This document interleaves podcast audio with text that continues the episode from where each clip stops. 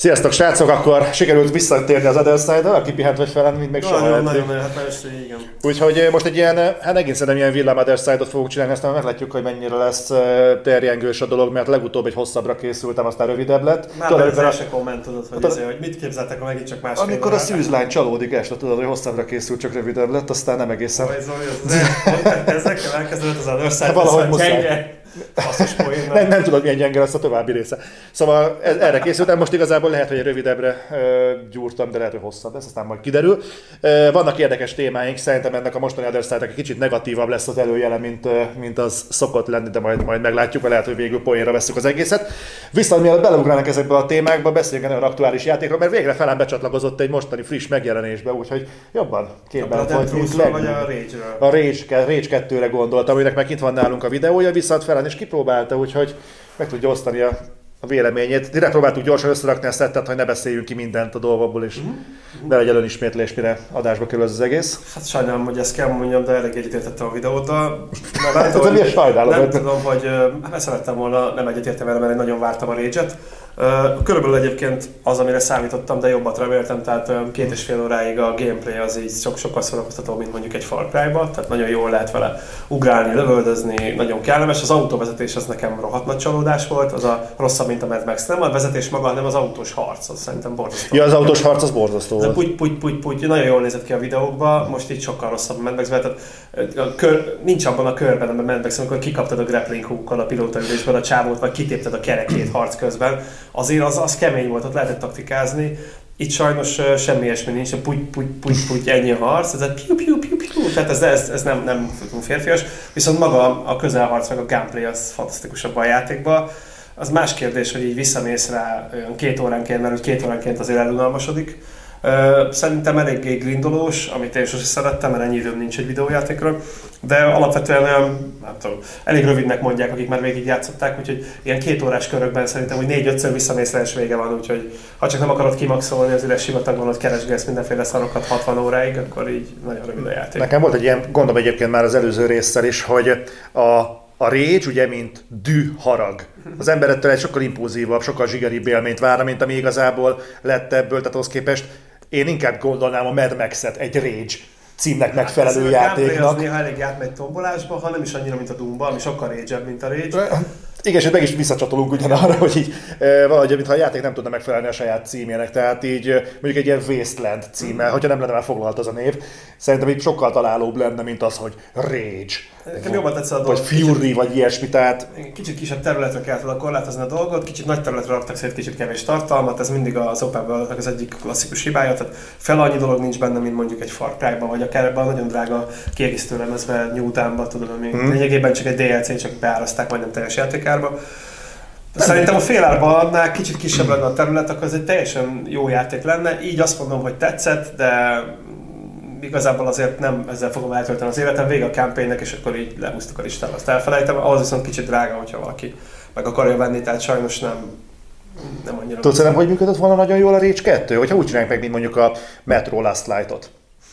Igen, Tehát le, leteszik egy rohadt nagy szétágazó föld alatti ilyen metrórendszerbe. Igen, én is ah. szeretem a lineáris egy játék, nincs vele semmi gondom. És most ügyesen is a másik játékhoz, amit megnéztem, ugye tegnap jelent meg Na. a Blood and Truth című játék. Nem ismerem nem is fogod, mert VR játék. A, ja, tudom, az a pisztolyjal lövöldözős, nem tudom micsoda. Aha. Ez egy teljes akciófilm végig játszható, nem hosszú, azt hiszem durva, 7 óra hosszú, akciófilmnek hosszú, videójátéknak rövid. Viszont fantasztikusan ki van találva a játék. Nem ez volt kint az E3-on? De. Ja, akkor, akkor meg akkor tudom melyiket. Most befejezték végre, nagyon jól működik benne a gameplay, a legjobb gameplay az összes VR-es gameplay játék közül. Uh, gyakran kötött pályára kényszerít, amit hálás vagy értem, mert így cinematikus lehet minden. Ez teljesen lineáris. Uh-huh. Uh, vagy ülsz egy autóból kifelé lövöldözöl, vagy lövöldözöl valahol, vagy különböző dolgokat keresel fiókokban, ilyesmi, el tudsz bújni, tudsz lövöldözni, kb. ennyi. Van egy-két mini játék, ilyen zár, feltörés, meg hasonló dolog. Minden része rohadt élvezetes, jó a sztori, nem nagyon csavart, de jó. Hát ilyen Guy Ritchie filmszerű sztori. Én lehet, hogy játszottam ezzel? Vagy Biztos, a demójával? tegnap jelent meg. Ennek volt demója, nem? Ö, Volt egy nagyon rövid rész belőle a Playstation egyik demo lemezén, a VR egyik demo lemezén. Autóból kellett kifelé lövöldözni, meg ilyen, akkor nem olyan játszottam. Hát az egyfajta demója volt, de inkább a technológiának, mert teljesen más a játék. Tehát a, Na, az a lövöldözős rész, nem úgy más, hanem a működés az ugyanaz, csak az a lövöldözős rész az most egy ilyen háborús helyzetben van, tehát nem, nem, nem az a setting, ami ott volt, sokkal szebb. A játék az fantasztikusan néz ki egy PlayStation Pro-n, Ed, eddig ez a játék néz ki legjobban VR-be PlayStation Pro-n. Uh, nagyon részletes, nagyon szép és nagyon cinematikus. Nagyon jók a szinkronok, nagyon jók az arcok, nagyon jó a grafika, és az egész szerintem teljesen ideális VR játék, nem túl hosszú, uh-huh. ezért még nem, nem izad le az arcod a sisakba, ugye ez a legnagyobb gond a VR-rel még mindig, hogy baromira fűt, és uh, igazából nekem, nekem rettenetesen bejön. Tehát még, még fáradtam így, hogy így körülbelül évfélig dolgozom már egy hete, hogy be, van, egy, van most egy kis rás játékiparirás. Úgyhogy be tudjuk tolni ezt az anyagot időben, be fogjuk tudni tolni ennek köszönhetően, de még így is felvettem két órára, amikor így, így hazaértem, tehát még így hajnalig toltam egy kicsit, ugye tegnap jelent meg igazából. Úgyhogy kifejezetten jó, érdemes megvenni. Ja, és nem is drága. Tehát ha azt nézzük, hogy a Rage milyen hosszú, meg ez milyen hosszú, és ez 11 ezer forintba kerül. Na, az, az, nem tudom, ez milyen hosszú, mint két órás, akkor ezek szerint. Olyan hét. Hét? Mint a Rage. Akkor azért viszont... jó, oké. Okay. Jó, akkor viszont ez jó, akkor viszont VR bolondoknak ez mindenképpen érdekes lehet, főleg így, hogy... Nem, nem, VR bolondok, érted? Azért tettem el a VR-t, ne legyen ennyire egyértelmű. Én szeretem a VR-t, most, most HTC Vive Pro-ra fejlesztünk, és az az a headset, aminél ha nem fűtene, akkor már egészen ideális headset lenne, már a felbontás is elég, és hát igazából nagyon jó képet nyújt, és nagyon finom dolgokat lehet vele csinálni, tehát kifejezetten jó, ráadásul végre van egy rendes erőforrás optimalizálása. Egyébként bűrő SteamVR driverben, ami állandóan összeomlik és minden baja van, de most már legalább kisebb hardware is beéri, úgyhogy ez nagyobb felbontásban dolgozik, és hát finoman szó is jó. Tehát, hogyha, jó, hát drága, hogyha van valakinek uh, Vive-ja, akkor ilyen 200 valány ezer forintért megveheti külön csak a szemüveget, tehát az, a, a HMD-t, tehát a Head Mounted Display-t, megéri így megvenni, Uh, viszont, hogyha mindennel együtt meg akarod venni nulláról, akkor ilyen 400 körül van, úgyhogy nem Igen, igen. Voltam a, a HTC-nek ez a sajtóeventjén, és így pff, de egyébként ennek lesz majd továbbfejlesztett része is, ami nem, nem augmented reality, hanem ilyen szemkövetéses, nem tudom mi a lószart fog majd Igen, de annak van egy, az csak annyi, hogy a régiekben is, a régi, tehát a, a tavaly megjelentben is belerakhatod majd ezt a külön egységet, ez egy ilyen bepattintosszal, amit ide kell betenni a szemüvegbe. Az előzőben is benne van a helye, de fogják árulni úgy is, hogy, hogy Vive Pro Eye, ezt így fogják hívni, de az i külön iPod néven is fogják árulni, amit bele lehet majd pattintani a régiekben. iPodként? Igen, viszont ahogy jó, hogy szólsz, ez igen lehetséges, bár nem így lesz leírva szerintem. A lényeg az, hogy ez, ez a szemkövetés ez nem csak azért lesz érdekes, mert hogyha valahová nézel, akkor tudjuk, tudunk játszani majd a depth of field mint a valóságban, tehát csak az lesz éles a VR-ben, ahová fókuszálsz, meg lehet a menüben is úgy bolyogani, hogy amire ránézel, az lesz kiválasztva. Ezt tudod, hogy miért fantasztikus újítás?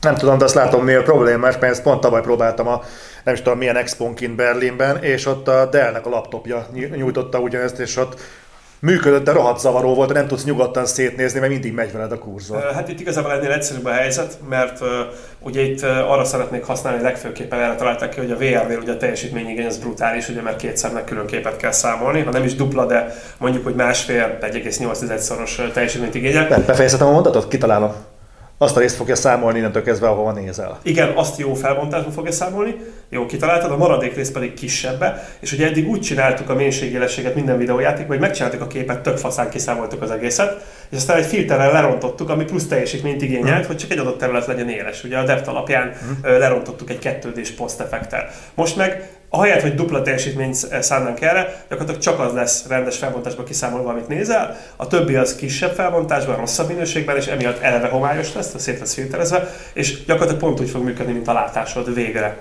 És még, még kevesebb teljesítményigénye is lesz ennek a technológiának. Már működik és demozták és jó. De ez nem fogja azt a problémát magával hozni, mint ami a konzoloknál jelenleg az Xbox-nál van. Tehát el kell készíteni egy játékot úgy, hogy működjön enélkül az iPod nélkül is, tehát ezekkel a filterekkel hagyományos megoldás, és működjön másrészt meg az iPoddal hát lényegesen erőforrás. Ez a render, a render részében egy kapcsoló. Tehát igazából ez, ez annyira nem nagy támogatási dolog. Tehát tudjuk, hogy hová néz, igazából onnantól fogva gyakorlatilag tudja, hogy melyik rész kell pontosan számolni annak megadunk egy udvart, hogy e- ez, ez a terület, ami a látóterületet lefedi egy maszkal, az legyen maximális felbontás, stb. És ami attól kívül van, az pedig kisebb. Tehát ez annyira nem bonyolult technikailag, tehát ez tényleg csak egy kapcsoló. No, akkor viszont repüljünk is rá arra, amiről hát, most rá egy programot, az kurva agyát kapcsoló. nem kapcsoló. Az, az, az, az, optim, nem, az optimalizáláson dolgoztam még. Igen, hát egy designernek ez egy kapcsoló. Hmm, ezt majd a komment szekcióban meg fogjátok beszélni, aztán majd felem meg fogja nézni a kommenteket. Ja igen, nem volt most komment kiértékelő. Miért Igazából volt? hát azért nem volt, mert lett volna elnézést az én hibám, mert most nagyon el vagyunk habazódva ezzel a dologgal. A következő Underside-től vissza fog térni a kommentekre válaszolás hmm. a részemről, csak egyszerűen nem, nincs időm rá. Tehát jelenleg elolvastam a kommenteket, de az, hogy kigyűjtsem, és itt most készüljek belőle, az sajnos nem ment ezen a héten, de a következő Underside-tól menni fog, ígérem. Akkor már lejön rólunk ez a kemény dolog. Rárepülő, meg az a terv egyébként, hogy év végére, ez igazából egy távlati terv, de reményeim szerint év végére nagyon brutálisan be fogjuk bikázni az Other Side-ot, tehát olyan külsőségek lesznek itt, hogy így, úristen, tehát így... minden, minden növekszik, az iskolánk is most nagyobb lehet, nagyobb terem, kivetítő, új bútorzat, stb. Tehát mi, mi bővültük az iskolával is, most sokkal több a hallgatónk, mint az alatt volt, háromszoros a túljelentkezésünk, bővül ugye a külsős fejlesztő részlegünk is, most pont, pont amiatt van ez a dolog, és az először is megnövekszik, úgyhogy szerintem... A méreteimben is elégedett vagyok, úgyhogy nincsen. Köszönöm, hogy meg egy faszos poén. Ezt a végre kell tartogatni, akkor legalább keretes, fasz a keretes szerkezetet volna belőle. Na, miatt még elkezdenék ebbe az irányba a gatyámban kutakodni. Térjük Nagyon-nagyon aranyosan mosolyog. Csak mondom a többiek. Tudok róla, a feleségem láttam már, hogy mosolyog. Igen, de kérdés, hogy milyen okból. Térjük Most közkincs lett a méretem. Nem, na, konkrétan. No, két olyan témával készültem mára, hogy, hogy beszélgessünk egy általánosabb dologról, általában is általános dolgokról szoktunk beszélni, de így kapjunk bele mindenbe. Az időjárásról? Hát nagyon esős. Olyannyira készültem, hogy pont tattam ki a tematikát. Ne, ne puskázzál, mert Nincsen benne az aláhúzás. Jó, akkor... lista. Mi az, hogy budik effekt karaj, meg mit Tehát próbáltam összetenni, hogy ha egymás mögé rakom, akkor kiadja. Ja, onnan azt nézik, hogy azt gondolják, hogy ez tehát valójában egy lista, igen. Nope.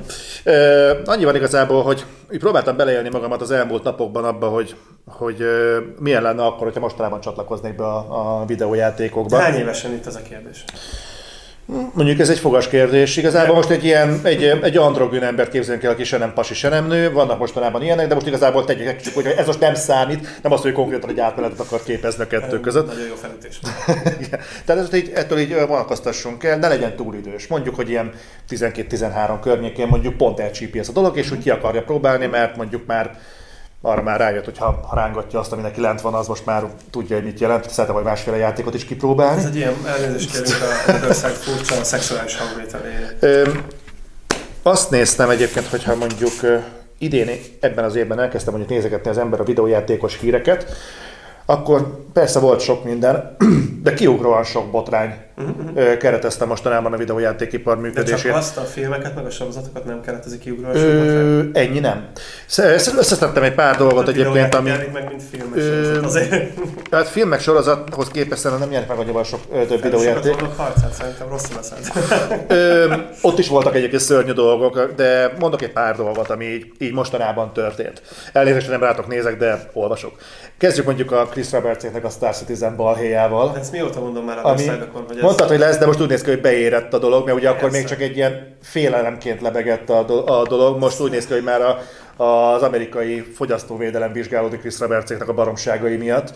Ugyanis úgy néz ki, hogy nem tudom mennyire követtél, de be fogom ide vágni a, a posztot, hogy a Star Citizen úgy néz ki, hogy hát nagyon nem fog elkészülni. Ez, nyilvánvaló volt az első Tehát, felütés után, hogy nem fog így elkészülni. Szolgáltatás formájában maximum is. De nincs mit szolgáltatni. Tehát az a probléma, hogy nem lesz kész a játék. A bétából valószínűleg nem fog tudni kiadni, mert úgy ki az erőforrásokat, tehát az emberi erőforrásokat jelenleg űrhajók készítésére allokálják, és az a sok csillagrendszer, amit ígértek, abból egy van meg talán. Hát ahol valószínűleg az a single player rész fog játszani, ami meg el fog készülni teljesen. Tehát szerintem el fog készülni a Star Parád és uh, etetésnek szánt single player rész, ami bevezetné majd a nagy, nagy open world univerzumot, ahol mindenfelé lehet menni, de igazából már a legelején kiszámoltuk azt, hogy az, amit ígérnek, az így nem kivitelezhető. Az ilyen ezer ember alatti csapattal nem csinálható meg, és még úgy is az lenne, hogy lenne az elején három bolygó, amik között tudsz focizgatni. A bolygókon lenne, mit tudom, három-négy város, és igazából így ennyi lenne az eredmény. Tehát nem az, hogy mint, mint annyi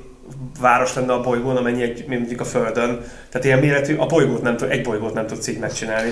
Igen, de szóval hasonlót vállaltak be, ráadásul több bolygóra, sőt több csillagrendszerre. Igen itt valaki nagyon elgurult a gyógyszere, úgyhogy itt azért érdekes ez, mert hogy itt már nem lesz elég, hogy a játék elkészül, mert nincsen most már, aki elkészítse, és lassan nincsen miből elkészíteni, mert ezt a pénzt, amit összekalapoztak Kickstarter-en, meg mindenféle hajóeladás formájában, tehát 10 ezer dollárokat költöttek el űrhajóra az ember. Mondjuk aki ezt megcsinálta, az, az, az, meg, is, ez nem volt százas. Igen, az meg is érdemli, de ezt ezt eltapsolni, ez nagyon durva. De figyelj, megjelent már ugyanígy közösségi finanszírozással induló módon egy másik játék, amit tulajdonképpen az, amit a Star Citizen elérhet valamikor is, ez pedig az Elite Dangerous ami szintén folyamatosan bővül. Az elején ott okosabban ígért ugye David Bleben, aki az eredeti játéknak is volt a, az atya. Gyakorlatilag ő egy új csapattal csinálta meg ezt 15 x évvel, és azóta is bővül, folyamatosan egyszer kell megvenni, folyamatosan egyre jobb. Igen, de ez a megjelenése után bővült, és akkor megjelent nem volt egy ilyen félkész játék. Nem, amikor megjelent, pontosan azt tudtam, mint a régi, csak jobban nézett ki. Ott is már le lehet szállni bolygókra, de ott konkrétan minden bolygón maximum egy bázis van, nagy városbolygóra nem tudsz leszállni, csak ilyen holdakra, ahol mit van egy outpost, aztán passz tehát igazából ott is ott azt csinálták meg, amit meg lehet csinálni ebben a kategóriában. Hát itt viszont azt vállalták be, amit nem tudnak megcsinálni. Persze, mert ez a játék minden lenne egyszerre, érted? űrhajó szimulátor, FPS, MMO, amit elviszkezni, mindent összegyúrnak Uh, és azt lehetett építeni is benne valamit, nem? Tehát uh, volt ott valami... Azt nem tudom, de az biztos, hogy nekem már ott kiütötte a biztosítékot a legelső dolog, amit mindenki örjöngve, örjöngött a teremben, hogy mennyire rohadt jó, amikor egy 40 perces videóban láttad azt, hogy megkapod a küldetést, elindulsz, a, mész az űrhajóval mondjuk 5 percig, persze mászkálsz az űrhajó belsejében, hogy milyen faszán néz ki, ez mind igaz volt, aztán leszállsz a, a bolygóra további 10 percért, ott ki terelsz valami motorkát a izéből, a csomagtartóból, az megint izé, amíg felülsz rá, addig megint 15 percet mész a semmibe, ahol semmilyen tartalom nincs, elérsz a helyszínre, ahol 3 perc alatt lerövöldözöd a, a lezuhant űrhajónál levő, mit tudom én, fosztogatókat, összeszeded a cuccot, és utána visszafelé még egyszer ugyanez, és az a küldetés vége. Tehát, hogy ebből csinálnak tehát 40 ilyen küldetést, különösen, ha még többet, ha a single player játék lenne. Gondolj bele, milyen hosszú lenne a játék, és abból mennyi a tényleges játék, és mennyi az üres játék. Összehasonlítás véget egy, egy átlagos egy ránézésre átlagos indi csapat szerintem ebből annyit tudna megvalósítani, mint a Genesis-ben láttunk. Uh-huh. Nem tudom, nézted annak a bemutatóját. Néztem tehát, igen, tetszett. Tök jó kis a játék, játék de hát, tehát szerintem ez egy tök jó játék lesz egyébként, főleg, hogy idővel feltöltik tartalommal, de azért látszik, hogy körülbelül mi a reális, reális vállalható része ennek az egésznek. A maximum az az Elite Dangerous, ami reális és maximum vállalható, azt már csinálják most már lassan 10 éve. Igazából már van VRS verziója is, ami minden 80-as években Elite Commodore vagy mit tudom, Spectrum vagy Enterprise-on játszó olyan játékos játékosnak, mint én, az ilyen, az ilyen hagymázas álom, érted? Az, tehát az az űrhajó, amiből 8 vektort láttál, és így szakadottan ugrált a képernyőn valami, abban most így beleülsz, és így a kapcsolók, meg mindent. Tehát valami elképesztően durva VR-ben az elit. Hangtechnikailag is mindenhogy nagyon szuper. Az, az a valami, különösen egy megfelelő joystickkal. Most én nagyon ezt, én azt gondolom, hogy ebbe az irányba lehetett volna elvinni a Star citizen egy kicsit szerényebb vállalásokkal, uh-huh. de mivel ugye tudod azt, hogy Chris Roberts ez az valóban az egyik kedvenc játékipari designerem, hogyha valaki nem tudja, hogy a Wing Commander meg a Strike Commander széria, valamint a, a Privateer széria, ami lényegében a, a, a Wing Commander szériának a kereskedős változata, az fűződik a nevéhez, ez két részből A Commander Keen is ő volt, nem? Vagy az nem? Nem, az nem ő volt szerintem, de ha igen, akkor majd valaki ki fogja javítani, ezeket az űrhajós játékait is hanem főként. És igazából ez az ember a Privateer 2-nek a fejlesztése alatt gyakorlatilag, ahol filmbetéteket csináltak, emlékszel, Clive Owen volt főszereplő. Uh, igazából amíg ezt csinálták, addig ő idegösszeroppanást kapott a terheléstől. Most ez az ember egy tized akkora játéktól összeroppant ezelőtt x évvel, és a, a testvér Eri Roberts fejezte be a játékot. Elég bugos lett, mert ő nem volt annyira skilles, mint Chris Roberts, de a játék így is még nagyon jó volt, jobb voltak benne az átvezetők, meg jó volt maga a játék is. De a lényeg az, hogy egy, egy tized ekkora játékba belerokkant, és aztán bevállalja gyakorlatilag ezt, hogy, hogy megcsinálja a világ legnagyobb ilyen játékát közösségi finanszírozásra, ugye jól cseng a neve, és magára húz egy akkora nagy darab, hát most így szakmai nyelven azt úgy pontosan megfelelő szopóködmönt felölti. Tehát, hogy, hogy ez, tehát ezt, ezt élő ember lemenedzselni nem tudja, érted? És így én igazából nem attól félek, hogy a játék nem lesz kész, hanem hogy ez a játékipari óriás, ez így szét fog esni. Hát így Chris Robertsnak egyébként is van a megalomániáján mit mérni, mert hogy ugye amikor megcsinálta ezt az említett Wing Commanderből készült filmet, ugye azt ő rendezte. Igen.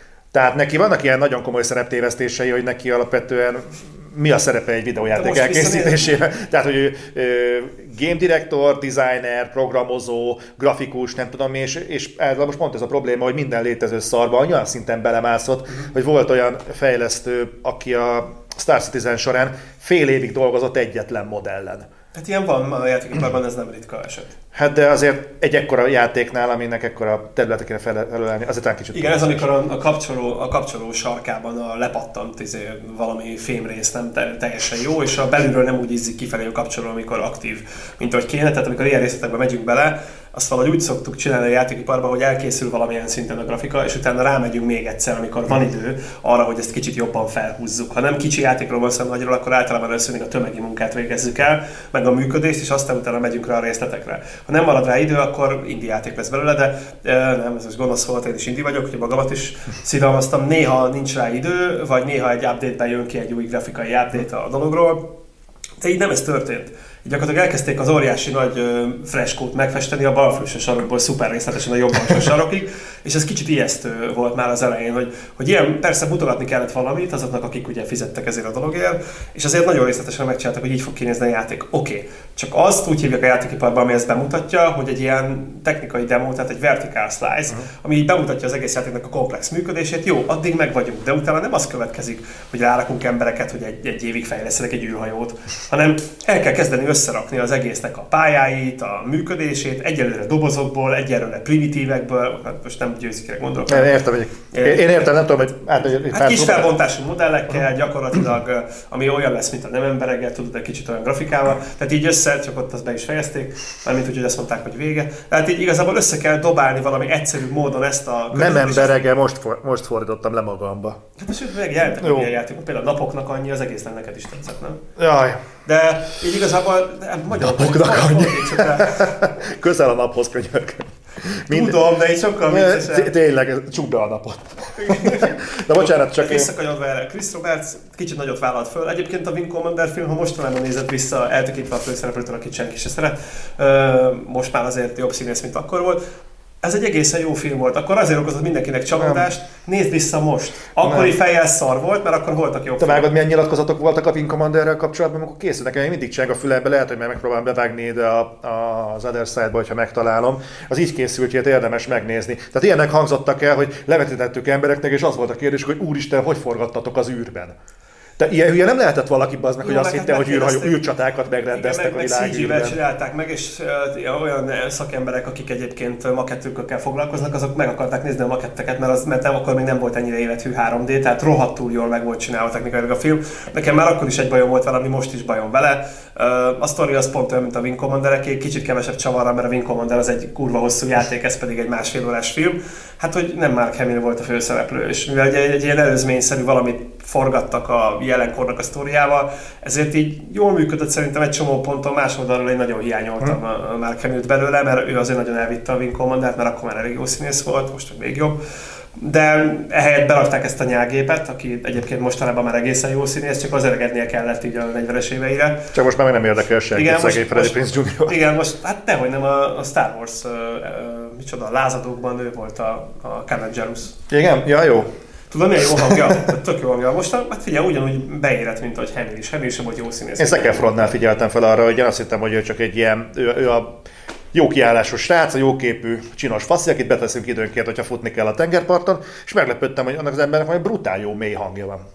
Mert figyelj, az a helyzet, hogy egy darabig mindenki játszhatja a szép fiút, aki ugye alapvetően megkapja ezeket az alapképességeket, hogy jól néz ki, és rádolgozhat ez, rágyúrhat, csak egy idő után elkezdik rajta követelni a színészi kvalitást. Gondolj bele, George Clooney is ilyen volt, hogy az elején mindenki a, a vigyorgó nyágúnát látta benne, és aztán olyanokat játszott, hogy így szétesik az agyad, meg egész jó filmeket rendezett, például a Good German című film, az nagyon jó.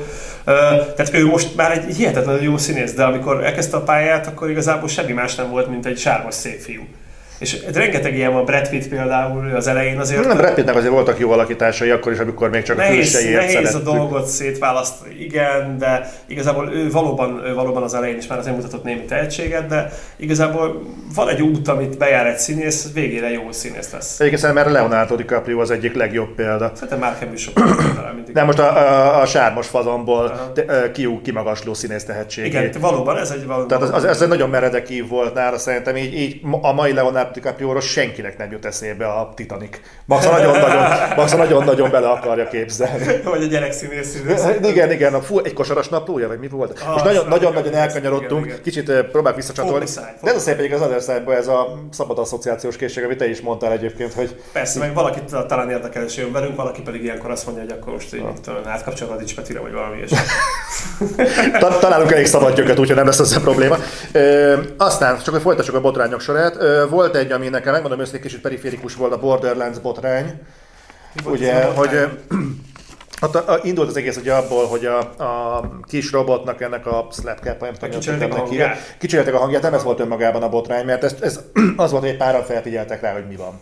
update a robotot, másik hanggenerátort Ezzel, ezzel önmagában nincsen probléma, kicserélték uh-huh. a Metal Gear Solidban is a főszereplő hangját, itt utólag kiderült okkal, uh-huh. de nem ez volt igazából a gond, hanem hogy a, a rajongók elkezdték keresni, hogy miért nem Uh-huh. Azt hiszem nem Tyrion volt a hang, mindegy, miért nem a Troy Baker, nem tudom ki volt a hangja a kis robotnak. Uh-huh. És a stúdió első állásfoglalása az volt, a sorrendet lehet, hogy el fogom cseszni, de a lényeg az ez volt, hogy nem tudtak megegyezni az eredeti szinkron színésszel. Uh-huh. Aztán erre a színész mondta, hogy nem ez volt a probléma, valami egészen más, és végül olyan az adókapokba egyszer csak bedobta a faszi, hogy hogy egyébként is a Gearboxnak a főnöke egyszer neki akart menni az E3-on, meg nem, fiz, meg nem fizették ki, meg részesedést akart innen-onnan, és különben is a kurva anyját mindenkinek. És végül nagyon-nagyon elfajultak ezek a dolgok, ami így tudod, végül az a pici dolog, hogy miért más valakinek a hangja, hirtelen kidúzott egy olyan dolog, ami, amilyen problémát egyébként, sajnos főleg mostanában nagyon sok hasonlót látunk a játékiparban, hogy ez a kreatív alkotói folyamat valójában van egy természetes feszültség, amivel jár, de mintha folyamatosan túlcsordulna mostanában ez a dolog. Erre majd lesznek még példák. Ez eddig is túlcsordult, hogyha a régi filmeknek a forgatásáról kérdezel ilyeneket. Persze, amikor valóban arról beszélnek, hogy mi volt, mert eltelt 20 év, és akkor Igen. megtudod, hogy miket csinált Kevin Spacey már a közönséges... Igen, viszont most erre a fél éves periódusra szorítkoztam kifejezetten, tehát direkt nem akartam visszamenni, csak ebből a szegmensből megésztem. És jobban itt, itt, itt, ez nagyon-nagyon erős. Mondom, volt egy ilyen a Borderlands, ez nem egy olyan nagy probléma, mondom őszintén, hogy annyira azért nem érdekelt, mert ez nem egy olyan kardinális dolog szerintem, hogy most érted ki lesz a kis robotnak a hangja, tehát ez most így hol nem szarom le, most bocsánat a franciámért. De az, ami itt volt, ez magában volt érdekes, hogy voltak még azért ilyenek, akkor így folytassuk, hogy mert hagyj fűzek ez valamit hozzá, tehát igazából egy külső szemlélő a kreatív alkotói folyamatot azt úgy képzeli, hogy leülnek ilyen, uh, mit tudom, ágyékkötőben férfiak egy fa alá, izét, lótuszülésben, és akkor így megszületik a nagy mű. De valójában egy kreatív alkotói folyamat az egy adok-kapok folyamat, amiben több ember vesz részt, több különböző koncepcióval, gondolattal és ilyesmi. És amikor mondjuk uh, valamit igazán szeretsz, akkor azt igazán szenvedélyesen csinálod. És erre szükség van. Tehát, hogyha nem szereted mondjuk azt, amit csinálsz, akkor az szar lesz, hogy az én francián nem nekiek elnézést. És ugye ez az adok-kapok, ez néha nagyon kellemetlen és rossz fajta dologgal jön. Ráadásul a játékiparban, ugyanúgy, mint a nagyobb filmeknél, rengeteg pénz ömlik erre a dologra, ami újabb feszültségforrás. Ami azt jelenti, hogy mostanában semmi más nem történik, mindig is ez volt. Két folyamat van. A játékiparra egyre több pénz ömlik, mert egyre drágábbak a játékok, egyre több ember csinálja őket, és sajnálatos módon ugye egyre több a szivárgás ebből azokból az adok-kapokból. Tehát megnövekedett a scale, megnövekedett a méret, arányosan több lett rajta ez az egész. Mindig is adok-kapok volt. Van egy, lesz egy visszatérő dolog egyébként, amire ezt ki akarom futtatni, mert van erre egy teóriám, de akkor már itt megelőlegezem a dolgot, hogy ezzel nem csak én foglalkozom, ezzel elég sok felület foglalkozik, hogy mi az úristen történik jelenleg a AAA-nál. Ö, és visszavezették egy arra, amit például, most akkor előre megyek, például a BioWare-nek az Entem problémája, nem az Entem, hogy megjelent, hanem ami azóta kiderült, hogy az Entem fejlesztői nem is játszottak az Entemen, tehát úgy jelent meg a játék, hogy ők nem látták egyébként folyamatában, hogy hogyan, hogyan néz ki az egész, ők legalábbis ezt állítják. és ugye ez a BioWare Magic, amire alapozták ezt az egész játék megjelenését, egy idő után a fejlesztők elhitték, hogy majd a BioWare Magic rendbe hozza és egyre másra merül fel, hogy alapvető menedzsment problémák vannak a AAA-nál. Tehát, és akkor itt most visszamennék oda, amit mondtuk itt a Borderlands-nél, hogy oké, okay, lehetnek kreatív szembenállások, Mindig de van. ennek kell egy felső vezeté, valaki, aki azt mondja, hogy jó vagy gyerekek, örülök, hogy jól érzem magatokat, de most te leülsz és azt csinálod, te meg leülsz és azt csinálod. Belül is vannak szembenállások. És igazából minél több ember és minél több pénz kerül bele, onnan is jön a feszültség. Lentről, föntről, minden irányból. Tehát a kreatív folyamat mindig is ilyen volt. Hogyha vissza akarsz menni filmipari klasszikus példába, például két emberrel a veszett össze George Lucas a Star Wars-nak a forgatás kapcsán. Az egyik az ugye a, a rendezője a Birodalom visszavágnak, mert szerintem nem jó a film, mert túl mhm. sötét. Ez az egyik, a másik pedig Darth Vadernek a hangjával, akit nem a hangjával, hanem a színészével, ez a Michael Prose, vagy hogy hívták ezt a nagy uh, faszit. Őt annyira, hogy kitiltotta a Star Wars rendezvényekről. Tehát igazából már akkor voltak ilyenek gyakorlatilag. Lucas azért nem foglalkozott a birodalom visszavágva, mert nem volt rá ideje, mert más csinált, és igazából utána nem tetszett neki a film, és gyakorlatilag fasítba voltak a rendezővel. Akkor ez nem szivárgott így ki, mert akkor láttunk három darab szaros fotót egy mozinak a plakátja, így néz ki a film, és mindenki nézte, és ú, milyen jó, dárkos, meg tök jó. Még az sem merült fel, hogy egyáltalán egy másik ember rendezte, és nem Lucas. Érted? Ma pedig minden rohadt detail tudunk mindenről, de a, a kreatív alkotó folyamat az nem szép mindig belülről. Hogyha nincsen megfelelően felépítve az, hogy kinek mi a felelősség szintje, menet közben változik a csapat, akkor ez lesz belőle. És hogyha egy játék hosszú ideig készül sok emberrel, sok pénzből, akkor ez a probléma fokozódik. Még egy indi játéknál is mekkora ö, áldozatok vannak, gondolok itt például a, a Cupheadre, ugye, amit a fejlesztői meséltek, hogy gyakorlatilag szétesett a családja, meg egyéb ilyen dolog, mire befejezték a játékot, és az egy szaros kis négyfős projekt. Igen, de ők nem is engedhetik meg maguknak azt, hogy mondjuk egy olyan testület legyen fölöttük, mint mondjuk egy AAA-nál, ahol nyilván sokkal többet kockáztatnak, mint mondjuk, már bocsánat, de a Cuphead fejlesztői, akik ha nem jön össze, hát nem jön össze. Igen, ennyi, csak ugye elveszíti a házát, hogy ezzel a, izé minden elveszik el, elment a család. A legtöbb, legtöbb vállalkozásnál ez a veszély fel. Igen, igen, így van. Viszont most gondolj bele abba, hogy a maga a kiadó is, aki mondjuk nyomást gyakorol a fejlesztőre, a kiadó fölött is ott vannak a saját részvényesei, aki meg eredményt akar. Pont ez igazából pont az kéne, értem a feszültséget, de pont ez kéne motiválja a, a menedzsmentet, hogy rendet tartson lent. Nem tudom, nézted a God of War-nak egyébként a dokumentáriát? A Igen, rendet azt... akarnak tartani, csak nem mindig képesek rá, mert nem mindig a megfelelő ember van pozícióban, nyomás alá van helyezve a és az ő döntései rosszak, viszont neki valóban tökösen döntenie kell, és hülye döntéseket hoz. Akkor viszont igazából visszatértünk oda, hogy menedzsment problémák. Nem akarok egy általános dolgot ráhúzni a, a, a triplára, viszont ezeket az eseteket próbálom valahogyan valahogyan anali- nem analizálni, de valahogyan értelmezni valamilyen tengely mentén, mert olyan dolgok merülnek fel, amik nem állnak túl messze egymástól. Ugye most beszélünk a BioWare botrányról, ami ott ami ott volt, ott nagyon-nagyon súlyos dolgok voltak, hogy akarod, akkor olvasd majd végig. Tehát olyan dolgok merül... bele a részleteket, de semmi olyan extrát nem láttam, ami máskor nincs a játékiparban. Tehát itt semmi másról nincs szó, hogy megnövekedett az embereknek a száma, akik részt vesznek benne. Ezt egy nagyságrendel nehezebb menedzselni. Egy nagyságrendel több pénzbe kerül, és ebből azokból ebben a generációban ez sokkal jobban látszik és kicsúcsosodott, mint régen. Tehát ezer embert kontrollálni nem ugyanannyi, mint 30-at. És az nem, nem egy nagyságrendel nehezebb feladat, hanem mondjuk hárommal, és ebbe konkrétan a Crytek is belebukott a Rise-nál. A Crytek az egyik legjobban szervezett stúdió volt az összes közül, és szétestek a Rise-on, mert egyszerűen az az első olyan játék volt, meg meg is bukott, anyagilag sem jött vissza, ahol ezt a scale-t húzták. Tudod, ki csinálja ezt rohadt jól? A Ubisoft jelenleg a Assassin's Creed szériával. Abból viszonylag kevés dolog szivárog ki, és azért vannak kisebb-nagyobb dolgok, de igazából ott azért ekkora hisztik nincsenek, ők nagyon jól csinálják. Azért nem tudom ezt reálisnak, mert hogy a BioWare-nél, tehát az Anthemnél például ebben az esetben nem olyan problémák köszöntek vissza, mint mondjuk egy bármilyen fejlesztésnél, hanem az, hogy aránytalanul sokáig van előkészületi státuszban mondjuk egy játék, és aránytalanul kevés időt kapnak a játéknak a lefejlesztésére. Tehát valami egy éven belül kellett összelapátolni ezt a játékot, ami a tervezési szakasz elején az atommás, hogy nézett ki, meg atommás dolgokat tudott. Ez nyilván föntről jött, ez nyilván nem a BioWare-nek a döntése volt, viszont ez, ez egy elég sok lépcsős problémát ez fel. megváltozott a piac igénye, tehát igazából amikor kitalálnak egy koncepciót, megcsinálják, abból készül egy vertikálsz, ezt megmutatják a kiadónak, a kiadó azt mondja fasza. Elfogadják, kötnek egy szerződést, elkezdik csinálni abból a játékot. Közben a piac fordul 90 fokot. Gondolj bele, hogy pár évvel ezelőtt azt mondták, hogy meg vagy mennyi két évvel ezelőtt itt azon izéltük, hogy nem lesznek single player játékok, most meg vannak single player játékok. Tehát így a, a, a felhasználó, amikor felveszi ezeket a dolgokat, a kiadó, amikor visszaméri, hogy mit tud eladni, akkor menet közben ott vannak, hogy van egy három éves fejlesztési periódus, és menet közben megváltozik az audienciának az igénye, akinek csinálod. Persze, hogy kell valamit csinálni, mert ha megjelented azt a játékot, amit eredetileg terveztél, azt a kutya se fogja megvenni, és akkor a kiadó hozhat valóban rossz döntéseket, amik utólag nem igazolhatóak, és abban lesz ántem. Tehát így a másik az, hogy a BioWare-nél közben meg olyan problémák is voltak, hogy a fejlesztők nagy részét felszítkázták más stúdiók, a veteránok elmentek, olyanok, akik közepes tudással rendelkeztek, tehát mondjuk még a szendió státusznak a legelején voltak, ők kerültek irányító pozícióba, mert ők voltak a legöregebbek, közben ott volt a Csikó csapat, akik akkor tanultak, és igazából ezeknek az embereknek kellett volna hirtelen elérniük azt a szintet, és nem tudták elérni. Tehát átmentek más stúdiókhoz, mert ugye azért három évente azért eléggé cserélődnek a stúdióknak a, az állománya, egy Naughty Dognál is cserélődik, tehát igazából ne gondoljuk azt, hogy ott nincsen nagy elvándorlás, meg másik céghez átmenés, mert a fejlesztő oda megy, amelyik projekt érdekli. Mert igazából hiány szakma szinten minden terület, és azt mondod, hogy át ez nem érdekel, elmegyek erre, erre majd rá fogok térni a második blogban. És akkor igazából még... menedzselhetetlen helyzet. Ez azért elég durva, nem? Tehát amikor egy multivállalatnál, pont az a lényege, hogy szervezhetőek legyenek, alkalmas, kiszervezhetőek legyenek folyamatok, ott a szervezési probléma az egy normális dolog?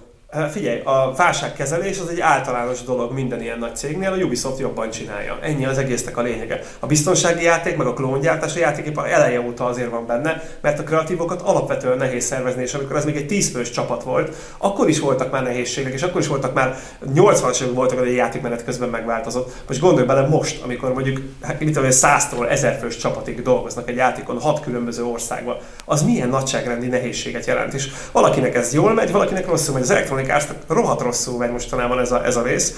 Valószínűleg fognak ezen változtatni, mint ahogy ugye... Nem csak az ilyenek megy rosszul egyébként, tehát rosszul megy mostanában. A Betesdának is. A Betesdának is rosszul megy. A Betesdának mikor ment jól? Ö, még az előző generációban szerintem. Igen, igen, ott egészen jó. A Microsoftnak is rosszul megy, ugye nem kell sorolni azokat a fantasztikus játékokat, idén is kiadtak egyet, ami hát, az, az csak acélosan ment. Szerettek volna megspórolni pár exkluzív címet, és hát...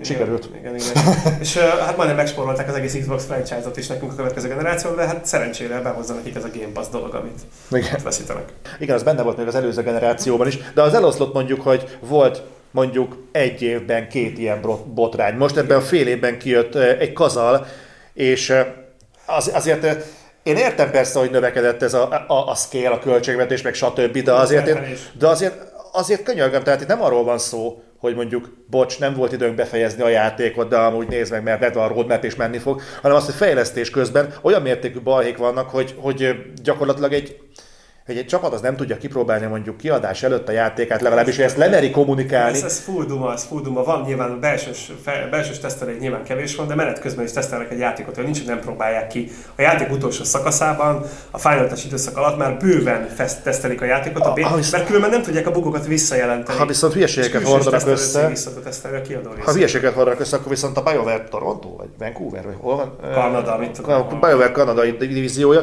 ők nyilatkoztak hasonló fasságot, amikor ugye letették az asztalra a Mass Effect Andromédát, és próbálta valaki menteni számukra a menthetőt. Igen, kétszer közép alá. És még valaki azt feldobott egy labdát, próbálta nekik menteni a menthetőt, hogy nyilván nem voltatok otthon a a Frostbite engine-nek a használatában menettek, ez egy viszonylag friss dolog volt, és valaki nyilatkozott, hogy nem, azt mi választottuk, tehát, és akkor ott voltak, hogy ó, bazd meg, tehát legalább meghúznád magad, és és használnád ezt men- mencsvárként. Amit a lapos földes faszit, tudod, azt így perbe fogták, nem tudom most mi van vele, basszus, hogy, hogy füvet tartott a, a garázsában, és így próbálták valamivel menteni neki a dolgot, hogy, hogy na, de igazából magánfelhasználásra azt talán enyhítő körülbelül, és a faszi felállt, hogy nem, én ezt el akartam adni. Tehát amikor, akkor is sorba állsz a pofonért. És és ilyenekből ugye egy, egy sorozatba belefutott, hogy próbálták menteni ilyen dolgokat. Nagyon jó volt a tárgyalás, érdemes elolvasni egyébként róla a dokumentációt, hogy miért nem, hogy miért nem éreztem mondjuk a felesége a lakásban, hogy fűszak van, a, a, áramlik a garázsból, és a faszot felszólt, hogy ha hogy érezte volna, külön rendelte Hollandiából a szűrőt. Hogy...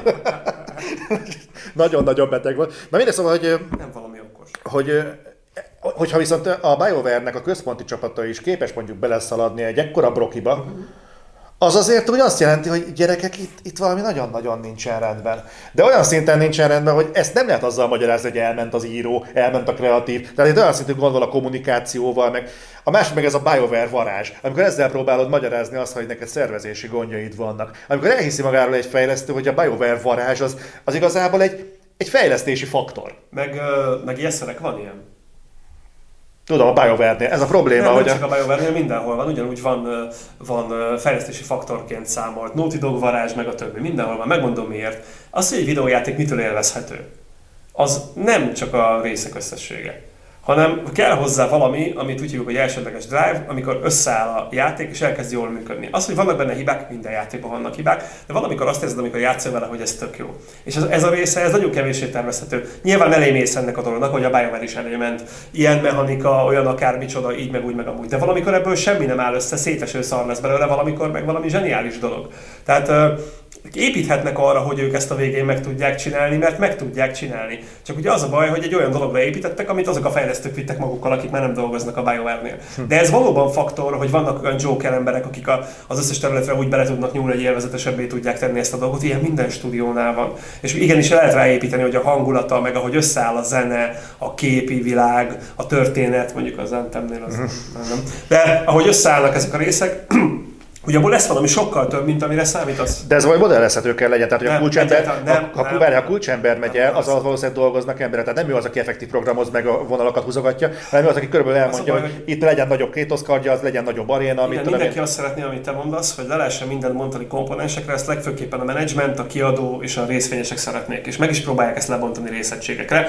Ebből lesz a, a filmiparban a midi szintmérő, izé, mennyire vagy Jedi típusú baromság Igazából azonban mindig ott van az, hogy, hogy mi szünt, nem tudják, hogy mi az, amitől elmúlik egy játékban, amikor játszol vele a varázs, és nem tudják, mi az, ami, amitől benne van, de joggal számíthatnak rá, hisz a BioWare-nél nagyon hosszú ideig, hát nagyon hosszú ideig, szóval a Mass Effect-eknél azért megvolt ez a varázs, eltekintve az utolsónak a végétől a petíciós, izé, azonnal fejezőtek be a végén, hogy a három különböző színű puty az nekünk. Köszönöm, hogy azt mondtad, hogy az volt az utolsó Mass Effect, igen. ezért nagyon-nagyon nagy hálám. Tehát mi tudjuk, a Mass Effect az trilógia, igen. Igen, mert ott volt az, amikor már a, a annak a sztorinak a megírása után már nem dolgozott ott. Igazából az, aki ezt a dolgot, az a társaság, aki ezt a dolgot összehozta és lerakta, azt kell látnunk, hogy folyamatosan változik egy csapatnak a mérete, szinte kezelhetetlen az a, tehát olyan, mintha tányérokat pörgetnél rúdon, és valamelyik mindig le akarna esni, kb. ilyen egy ilyet menedzselni, és most nem tíz tányér között rohangálnak ugyanazok a menedzserek, akik mondjuk az előző generációban, hmm. hanem ezer tányér között rohangálnak. Tehát itt, itt elég sok a leeső és összetört tányér. Tehát ez, meg hát közben, bocsánat, még egy faktor van. A másik dolog az az, hogy most valóban mindig mindenről mindenki tudni szeretne. Tehát az információs társadalom olyan szinten kinőtte magát, hogy találnak egy pici rést valaminek a, a bontására, és már hárman tolják bele az újukat, és már feszítik szét, és már keresik mögött a szart. Meg valahogy az emberek most azt szeretnék, hogyha a nagy dolgok, amiket így nagyon komolyan megmarketingelnek, meg felfutottak, az mindegyik bukta lenne, mert jó lehet beszélni, hogy jó, ez meg szét. De ez régen is így volt, a bulvár, ez régen is létezett. Jó, ez nem régen nem volt egy info. Meg azért legyünk őszinték, tehát igazából ezért a piaci szereplők is tesznek eléggé aktívan. Tehát oké, okay, hogy indokolt bizonyos anyagi szempontból, meg sok megfontolásból, hogy ezek a kiadók kihátrálnak az E3-ról, de azért legyünk őszinték, hogy azért is teszik, hogy más formában még gyorsabban el tudják juttatni ezeket az információkat. Tehát igazából ezt a közösségi trollt azért nagy részt ez a közeg építi. Figyelj, a, az E3-nak, az összes kiállításnak, én sokszor elmondtam már itt az adásban is, hogy szerintem ennek már nagyon régen nincsen semmi értelme. Tehát engem egyáltalán nem érdekel, mert csak annyi történik, hogy a normális ütemben szivárogtatott információk, amik szándékos marketing kampány részei, azokból visszatartanak valamennyit, és ott rázudítják. Tehát most Persze össze kell rakni egy ütős sót, és akkor az van, hogy akkor látod, hogy az E3 előtt így, mintha semmit nem csinálna senki, pedig ez egy lineáris folyamat, mindig van valami, amit fejlesztenek, most megint meg fogunk tudni egy csomó információt, meg stb. De azt kell látni, hogy itt tényleg arról van szó, hogy megnövekedett a dolog, minden játékos percenként vár AAA címet, az egész piac egy vámpírként próbálja meg szívni a kreatívoknak a vérét, és közben a kiadó pedig megpróbál megfelelni, ezért ő is vámpírként próbálja szívni a, kreatívoknak a vérét, és ezt nem lehet gomnyomásra csinálni. Én a dolognak egy másik oldalát nézem, tehát én nem a kiadó oldalán vagyok, hanem egy teljesen másik felületen, és azt látom egyébként ez a frusztrációt szerintem a, kiadó, a játékfejlesztők per kiadók gerjesztik saját maguknak. Én nem látom azt, hogy triplás játékot akarnának percenként, tudod miért? Azért, mert nem tudják megvenni. Tehát a saját magamból abból kiindulva, nekem hál' Istennek nincsen költség, ritkább a költségvonzata mondjuk egy videójátéknak, de nekem sincs idő mennyi játékkal játszani. Hát, Tehát én tök hálás vagyok, mondjuk egy rage egyébként, amit én például negatív példaként hoztam föl, mert nyilván egy, egy, teljes árujáték ne legyen már 9 órás, de a másik oldalról igazából, hogy nekem egy hónapban kell négy játékkal játszani, nem örülök, hogyha mondjuk 10 óránál tovább tart. És de én meg azért, mert igazából én még kevesebb időt szánok el, mert inkább fejlesztek.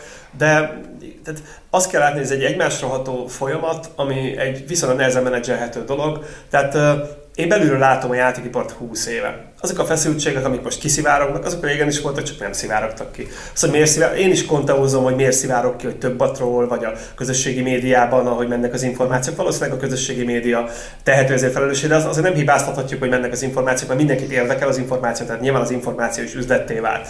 És igazából ugyanez volt régen is, ugyanilyen szarkaparás volt, ugyanúgy néha az utolsó pillanatban állt össze egy játék. Klasszis játékoknak a belső ö, fejlesztésében lát láttam bele. Tudom azt, hogy igazából tényleg az utolsó pillanatban jött a Magic, és akkor mentette meg a játékot, és megjelent, és senki nem tudott róla, ezért nem volt rá negatív kampány. Tehát így igazából elfogadtuk, hogy ez, egy, ez a kreatív folyamat az mindig egy véres hadakozás, egy karletépés, igen, egy szemkinyomás. Igen, csak szerintem azért fáj nagyon sok embernek, mert most már pont az, amit mondtál, hogy a végén összeáll a játék, ezt most már egyre ritkábban látjuk. Hanem azt látjuk, hogy kiadnak, egy, hogy kiadnak egy valamilyen állapotú játékot, ami majd kap egy roadmap ez viszont egyre divatosabb, és majd valamikor úgy rendbe fogják hozni. Jó, jó példa az Anthem, igen. Sajnos az Anthem az nagyon, nagyon sokáig egyébként egy bezzeg például ez hasonló, mint amikor nagyon sokszor a bájosokat hoztuk fel, ugye, mint a, a játékipari költségvetések egyik feneket lem igen, igen, de nem számíthattál mondjuk szerintem az Anthemnél jobb játékra az utolsó, az utolsó hát Mass Effect-nek hívott játék után. Tehát ott azért érződött, hogy ott valami nagyon nagy probléma van annál a stúdiónál, és a folytat, az Anthem az még annál is rosszabb lett. Tehát igen, de viszont azt pont azért hittük azt, hogy nem fog megismétlődni ez a dolog, mert azt hittük, hogy a korcsapat többre képes, mint a Szerintem a Vancouveri, szerintem Vancouveri a BioWare-nek. Igen, a... szerintem meg azért hittük azt, mert az E3-ra egy nagyon ügyesen kozmetikázat videót vittek ki, aminél mindenkinek leesett az álla, aminek a felét nem láttad a végleges produktumban. Tehát igazából szerintem azért hittük azt, mert azt gondoltuk, hogy különböző két csapat fejleszti azt a játékot. Én is azt gondoltam, hogy a, hogy a Mass Effect-et kiadták a B csapatnak, mert ugye én információm nekem sem volt, és ezt meg az A csapat fejleszti újra, csak közben megjöttek az információk, hogy az A csapat gyakorlatilag nem létezik. Tehát így igazából az A csapat gyakorlatilag szétszaladt, és különböző stúdióban a Microsoftnak, meg egyéb cégeknek a stúdióinál dolgoznak Hát nincs a csapat. Alapból csak B-tervet van. Igen, igen, igen, igen. Tehát így itt annyi történik, hogy hasonlóan, ahogy a Crytek szétesett, és most már gyakorlatilag itt három emberből áll, a, az, úgy pont úgy a BioWare is szerintem elkezdett egy ilyen széthulló folyamattá összeállni. Nyilvánvalóan a vezetőség csere, a motiváció hiány, vagy akármi más mert ez a dolog, ez kipukkadt, ez a lufi. És uh, sajnos, de ezt nem kell gyászolni, mert ez a folyamat szintén normális. A, egy ideig minden fölfelé megy, fönt van, aztán utána lefelé megy, és vége van. Tehát így igazából ez egy normális fejlődési íve van minden dolognak. Még két eset egyébként. A új stúdiók, amiket szeretünk. Ennyi. Ja, még, még egy párra lejárathatják magukat, nem elég hosszú a lista. De erre várjunk. Ne, ne, nem, nem, nem. De ugye a héten is sokkal egyszerűbb egyébként rajongani. De fogunk rajongani valamiért, az Other Side végén fogunk beszélni nagyon pozitív impulzusra, ami a napokban történt. Igen, és elég meglepő volt, hogy pozitív volt az impulzus. Igen, igen, igen, abszolút. Ö, még két eset volt. Az egyik az, hogy a hozzánk szerintem annyira nem közel álló League of Legends fejlesztői a Riot Games-től sorra állnak föl a nők, uh-huh. mert gyakorlatilag kipattant, hogy hát folyamatos a napi szintű a szexuális zaklatás a cég falain belül. Ja, ja, ez e, úristen. Tehát egy... Jó, Szerintem ez megint a túlfújt lufi kategória, szexuális Egy játékfejlesztő stúdióban rohadt kevés van a férfiak arányához képest, és azért lehet értelmezni azt is, hogy mit tudom én, de jól nézel ki ma úgy is, hogy szexuális zaklatás, meg úgy is, hogy, hogy mondjuk egy kedves közeledési kísérlet, vagy éppen dicséret, amit jobban érzi magát egy nő, az attól függ, hogy annak a nőnek milyen a lelki állapota. Az, hogy ennél durvább irányba elmente valami, figyelj, ma vannak olyan, olyan stúdiók, ahova azért nem vesznek föl nőt, mert tudod, minek tartják? Potenciális kiszámíthatatlan veszélyforrásnak azt, hogy ezzel az időkártyával előjön. Tehát azt érik el ennek a témának, alul nyilvánvalóan nem akarok én ítélni ebben a dologban, mert nem voltam ott. De ennek a dolognak a túltolásával semmi más nem érnek el, hogy még kevesebb lesz ezekben a kockázati iparágakban a nő, mert ez egy menedzser számára egy plusz dolog, mert gondolj bele, igen, zaklattak egy nőt, igen, azonnal elő kell venni a dolgot, végig kell csinálni. De mi van, ha nem zaklatnak, hanem kitalálta? Azért, hogy mondjuk igazából jobb pozícióból tárgyaljon, jobb béret, bért kapjon, vagy egyszerűen csak azért, hogy valakit tönkre tegyen. Egyiket sem tudod bebizonyítani, mert lehet, hogy két ember között zajlott a párbeszéd. És akkor mi van? Az egyik ezt mondja, a másik azt. Tudsz ezzel valamit tenni? Nem. Tehát ezért fog, nem vesznek föl, nem vesznek föl nőket egy csomó helyre. Pont ebből az okból. Mert be vannak szarva attól, hogy a 100 millió dolláros befektetést majd pont egy ilyen kerékbe töri azzal, hogy, hogy kitalálja, hogy zaklatták szexuálisan. Tehát ez egy rohadtul kétélű fegyver, és akkor kéne ennek egyáltalán kiszellőznie, amikor ezt valaki bebizonyította. Tudom, hogy rohadtul nehéz, de ez a hamarabb vádaskodunk, hamarabb teszünk tönkre valamit, mint hogy vége van a dolognak, ez az ártatlanság vélelmének a, a, a legdurvább megsértése. Tehát uh, én, ezt, én, ezt, én ezt nagyon utálom. Az a borzasztó, hogy pont ez egy olyan téma, amire pont emiatt nem, rá, nem lát rá az ember, Igen. viszont én attól is azért óckodnék, hogy alapból minden ilyen visszajelzést vagy ilyen észrevételt az ember támadhatónak mondjon, mert azért valószínűleg ezeket nem a szél hordja össze, főleg amikor nem egy-két ember áll fel, hanem mondjuk 10-20. Jó, hát figyelj, én láttam ilyen stúdióban belülről, hogy ez hogyan néz ki, a nemek aránya az mondjuk egy a tízhez, és hogyha mondjuk a, a csaj még csinos is, akkor ennek körülbelül 8 pasi kezd el mindenféle ilyen ilyen dolgokat beszorogatni, meg udvarolgatni, ezek elkezdenek versenyezgetni, hogy összejönnek, mert valamiért van egy olyan elképzelés. A legtöbb, a legtöbb fejlesztő az gamer, hogy a gamernek a gamer csaj lesz az ideális partner, pedig ez egyáltalán nem mindig igaz. És igazából így, mivel kevesebb a gamer csaj, bár mostanában hál' Istennek egyre több, ezért rástartolnak hatan, és ebből nem mindig vannak szép dolgok. Tehát, hogyha valaki visszagondol a, a fiatal éveire, vagy most is fiatal éveit járja, és hogy belegondol abba, hogy hány félértető helyzetbe került udvarlásnál, vagy közeledési kísérletnél egy, egy lányjal, akkor, akkor akkor az átérezheti ennek a dolognak a súlyát, hogy igazából akár őt is elő lehetne venni szexuális zaklatásért. Igen, ezt rettentő produktívan e, át lehet hidalni, azt szerintem te is belájkoltad, megosztottam Facebookon, hogy megjelentek azok a streamer hölgyek, akik szándékosan úgy öltöznek, hogy igen, az, igen. az előnyösebb oldalukat mutassák, hogy úgy fogalmaznak. És várjál, és az a durva, aki még nem hallotta esetleg, az a durva, hogy pénzért cserébe lehet velük játszani. Kicsit ízlelgessük ezt a dolgot. Tehát amikor ott a videójáték, videójáték ja, az, nyilván Twitch-en keresztül megy ez az egész, de azért, azért kicsit úgy, úgy képzeljük magad ebbe a helyzetbe. Tehát te fizetsz valakinek, és még csak nem is azért, hogy hagyományosan együtt legyél vele, és valamit fizikálisan valami előnyhez, vagy valami szolgáltatáshoz jussá, hanem az az élmény, hogy játszol vele, és megkérdeztek egy-két ilyen streamert egyébként arról, nem tudom, olvastad a cikket, nem. hogy egyébként ők hogy élik ezt meg, és akkor milyen élményekkel szoktak gazdagodni. És az a legdurvább, hogy a legritkábban ö, szexista ö, dolgokkal találkoznak. A legtöbb legtöbbször ezek az emberek egyszerűen csak beszélgetni akarnak valakivel. Nagyon jó. És így néztem, hogy tehát ott tartunk igazából, hogy az emberek fizetnek azért, hogy beszélgessenek. Dekoratív lányokkal beszélgessenek. Ö, igen. Igen, tehát most, most gondolj bele abba, hogy persze mindig azt mondjuk, hogy persze szegény nők meg támadhatok meg ilyesmi, de ugyanakkor gondolj bele, hogy a nők között ugyanannyi okos, intelligens ö, ember van, mint a férfiak között, sőt néha szerintem kicsit több is. És igazából nekik viszont van egy plusz ütőkártyájuk velünk szemben, bármilyen helyzetben, az, hogyha mondjuk rohadt jól néznek ki, akkor gyakorolnak egy olyan plusz hatást, amit mi nem tudunk megtenni, mert férfiként nekünk ilyen ütőkártyánk nincs. Hát az engem még nem láttál a strandon, tehát azért... Szerintem az, hogy pólódat nem, nem tudom, hogy mennyire baszna oda, engem nem nagyon, de Adri vigyorog. De nem is feléd villantanám a bájaimat. igen, tehát ezt el lehet hülyéskedni, de akkor is ez, ez ahol mínusz, ugyanott plusz is, és ez mindig is így volt. Tehát ez egy kicsit, ez a Weinstein, vagy Weinstein, vagy nem tudom, hogy ejtik a nevét, az ott a film Weinstein. Weinstein botrány óta, ez most már mindenbe kigyűrűzik, és most hirtelen lassan a kaukázusi fehér férfi az lesz a, a, a támadandó népellenség, hogyha meg hetero, akkor még, még lőjük is tökön. Tehát így igazából ezzel az a probléma, hogy, hogy a hagyományos férfi-női szerep, amit most itt lehet erőltetni, és nem ebbe az adásba való, az így teljesen megszűnik, és kezdik kiherélni a férfiakat. Tehát már én már nem tehetek megjegyzést egy nőre, hogy jól néz ki ma, vagy hogy, vagy, hogy, vagy hogy milyen csinos, vagy hogy milyen jól áll neki ez a dolog, ami egy normális férfi viselkedés. Mert utána fogja, és ő, mit tudom én, kitalálja, hogy én nagyon ellenszemes vagyok neki, és ebből kovácsol, hogy hogy, hogy ő megkülönböztetem őt egy másik férfitől. Úgy bazd meg, hogy három centis szapnyát vettél fel, úgy különböztetlek meg, meg kiraktad a melledet. Mert ez kb. olyan, mint hogyha bemennél úgy valahová, hogy a sokat emlegetett békádat kilógatnád a slicceden, hogy bizonyos, hogy te milyen kurva jól nézel. Kérdeztem az irányjelzőt, mindenki tudja merre. Igen, tehát érted, egy nő kirakja a meleit, egy, egy, egy, egy, egy, egy ne, ehhez nem hozzászokott fiatal férfi, az lefagy tőle. Érted? Tehát meg hülyén reagál, mert egyszerűen hormonálisan hat rá. Tehát ezt egy férfi nem tudja megcsinálni, nem lógathatod ki a pöcsedet, már elnézést kérek. Tehát azért ennek, ennek az éremnek mindig is két oldala van, és két oldala is lesz. És szerintem ez is egy ugyanolyan lufi, ami szépen fölfut, és le fog csengeni. Ha már a két, a érem két oldaláról beszéltünk, akkor beszéljünk egy olyan területről, ami nem is a videójátékokhoz köthető, de ott is bele lehetett futni videójátékos problémába. Ugye elkészült a Sonic filmnek a trélere, és Na ez egy újabb kérdést vet fel egyébként, ugyanis a, ahhoz, hogy valaki mondjuk csináljon egy Sonic filmet, vagy igazából bármilyen filmet, ezt egészen biztos, hogy licenszeltetni kell az adott stúdióban. Az, hogy elkészül a film, meg, megkockáztatom, ebben nem vagyok biztos, de nagyon meg lehet, nem így néznek ki, hogy mielőtt bemutatják, látnia kell a stúdiónak, okay. hogy hogy fog kinézni. Ezek után bemutatják a Sonic filmnek a trailerét, és az még hagyják, hogy Jim Carrey mit parolázik ott, mert szerintem még az volt a legkisebb probléma az egészben. De Sonic hogy néz ki? És nem az a probléma önmagában, hogy hogy néz ki, hanem amikor megjelent a trailer, utána ilyen ö, amatőr designerektől kezdve egyébként más, más stúdióktól, nem, nem is olyan stúdió, hanem ö, különböző artwork kaptak a stúdióban, gyerekek, így kéne, hogy kinéz, és megcsinálták tökéletesen. És felmerült bennem az, hogy oké, okay, felvállalta ennek a filmnek az elkészítését egy atomfakezű stúdió, nem néztem utána, hogy kik voltak, Igen. most tök mindegy. De láttamozta ezt a Sonicnak a kiadója, Igen. és neki sem tűnt fel, hogy gyerekek, itt valami kurva nagy probléma van.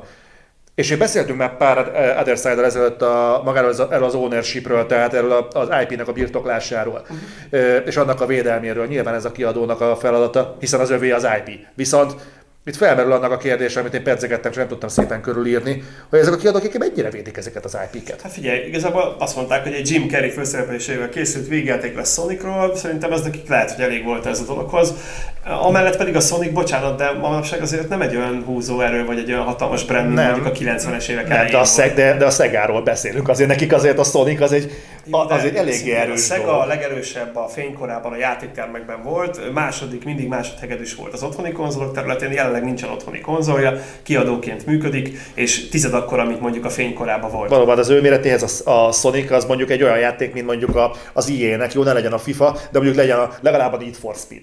Tehát most el tudod képzelni, hogy az EA úgy adja ki a Need for Speed jogokat mondjuk egy stúdiónak, hogy abban nem autók vannak, hanem motorok? Hát, Vagy az EA-ről pont el tudom képzelni. Az EA-ről bármit el tudunk képzelni, de igazából valóban nagyon mellé nyúltak a sonic de viszont azt is lássuk, hogy egy jó reakciót hoztak a dologra, azt mondták, hogy áttervezik a figurát, és eltolták a filmnek a megjelenését. Tehát látták, hogy hülyeséget csináltak. Szerintem inkább arról van szó, hogy a, az utómunkás stúdiónak, ahol tervezték ezt a lényt, valami kisebb stúdiót bíztak meg, mert ez egy kis költségvetésű film. A költségvetésnek szerintem a nagy része, ez egy Conteo, de így elment Jim Carreyre, hogy legyen egy név a stáblistán, mert a többiek biztos ilyen Z kategóriás tévészínészek lesznek, és kiadták valami olcsó stúdiónak, aminek ez volt a harmadik munkája, az, hogy tervezzék meg akkor a beilleszthető 3D Sonicot. És a menedzser, aki ezt a végén megnézte, az pedig nem volt annyira otthon ebben a Sonic dologban, és azt mondta, hogy mehet. Ahogy kikerült ez a dolog, kitört a botrány, már is visszakoztak, és valószínűleg pont olyan lesz Sonic, ami ennek lennie kell igen nagy hiba volt, én azt a menedzsert azt úgy rúgnám ki páros lábbal, aki megengedte azt a nyomorult izé, pontszemű, mit tudom, biztonsági őrszonikot oda kirakni. Ez valami, valami iszonyatosan nem hasonlított, és hogyha esetleg attól féltek, hogy ugye realizálni próbálják Sonicot, hogyha szarva, tehát nincsenek kék sündisznók, akinek izé rajszintüket, tehát teljesen hülyeség, ez ilyen, mintha a Roger Rabbit-t próbálták volna érted egy igazi nyuszival leforgatni, tehát kb. annyira értelmetlen, vagy ilyen félig igazi nyuszival. Még az elég para igen, Paddington maci, tudod, ami eleve játékmackó, legalább nem volt ilyen probléma. De jó lett a végeredmény, mert visszakoztak és meg fogják változtatni a figurát, és majd nézzük meg az újabb trailert, amiben kicserélik. Maga a, folyam, maga a folyamat az, ami engem így, így, így eléggé elborzaszt. Van egy, van egy fejlesztő csapat, aki konkrétan tudja pixelről pixelre, hogy néz ki Sonic. Van egy, van egy kiadó, akinek érdeke fűződik ahhoz, hogy ami Sonic néven megy ki, az egy minőségi szintet azért megüssön. Megveszi egy filmstúdió az ennek az elkészítési jogait, valószínűleg hol vesz hozzá asszetteket, meg mindenféle ilyen guide-okat, hogy körülbelül el tudják készíteni Sonicot, de ő nem tud rajzolni, nem tud semmit csinálni, kiadja valakinek, hogy csinálja meg. Ebből a három folyamatból senkinek nem tűnt fel, mire a trailer kijött kurvára nem emlékeztet ez a Sonic, arra a Sonicra, amit végül egy csapat elkészített. Tehát ez, ez, ez nem az, ami mondjuk volt a, mi volt az, az Ali G-ben, amikor egy láncot alkotnak, és valaki mondja, hogy menj be az ablakon, mindenki tovább vagy a másik, és a sor végére, a más vagy lőtt ki a rakétát a holdra, tehát itt nem, nem egészen. Ez egy új dolgot fog elővezetni, hogy most már a filmtrailernél is van Early Access. Tehát így gyakorlatilag az, hogy ezek a kreatív folyamatban bevonják a nézőt, érted? De, de, de, ez, ezt látod, nem? De, de, ez milyen szörnyű a kreatív folyamat, nem is az, hogy mit szeretnétek még benne, hanem figyeljetek, szerintetek eltaláltak Sonicot, tehát nem is négy lépcsős már a folyamat, hanem behozzuk, ez olyan a közösségi finanszírozás igazából, csak így mit szóltok hozzá? Ugye, az, az a gond ezzel, hogy ugye minden egyre drágul. És, és, nem is ők kezdték el, az drágul, ezt a Ubisoft indította el nagyon látványosan, amikor bejelentette, hogy a Beyond Good and Evil 2 várják a rajongói asszetteket a pályára. Hogyha van ötletetek, hogy hogyan nézzen ki egy ház, meg egy karakter, akkor dobjátok, mert nekünk nem haladunk. A stúdió, nagy az ötlet, de igazából nincs rá költségvetés, és ilyenkor ezt a fajta dolgot akarják. Ez, mi? Tehát ez, ez, ez, nem olyan, tehát amikor most bocsánat, csak itt tényleg mondtam, hogy negatív előjelő lesz ez a mostani Other Side, de én ettől agyvérzés kapok, hogy a nagy stúdió fölmegy a színpadra, bejelent egy játékot, öt évig ülnek rajta, és öt év után bejelentik, hogy srácok, nincs nálatok véletlenül talomban egy Beyond Good and Evil 2, mert meg ki szeretnénk Nem, igazából csak azt mondták, hogy szeretnének asszeteket meg ilyesmit, de gondolj bele, hogyha mondjuk ők menedzselik egy kezdő, azt mondja, hogy csinál hozzá asszetet. Tehát ez egy másik, azért a másik oldalt egy kezdő, tőlem is a saját hallgatóim kérnek, ugye, hogy adjak nekik feladatot és hogy azt a feladatot én rugdossam el őket addig, hogy a feladat már olyan állapotba kerüljön, az ő általuk csinált dolog, hogy az bekerülhessen mondjuk egy játékba. Tehát magyarul ő nekem adja a modellt, én azt felhasználhatom, cserébe, cserébe én megtanítom modellt készíteni, tehát én oktatást fogok neki adni, meg, meg supervisingot, ami pénzbe kerül, azért, hogy ezt a modellt ő befejezze. Ugyanezt vállalta fel a Beyond Good lévő csapata, csak kurva szarul kommunikálták. Igazából azt kellett volna mondani, hogy oké, okay, ebbe keresünk egy csomó lelkes amatőrt, akit megtanítunk játékot fejleszteni ingyen, hogyha az asszeteinket nekünk adják. Tudod, hogy ez mennyi munka egyébként a stúdió részéről, hogy ez felügyelje? Hogyha ezt, val- ezt valóban abban a mennyiségben elkezdik, majdnem annyi, mint megcsinálni ezeket az asszeteket.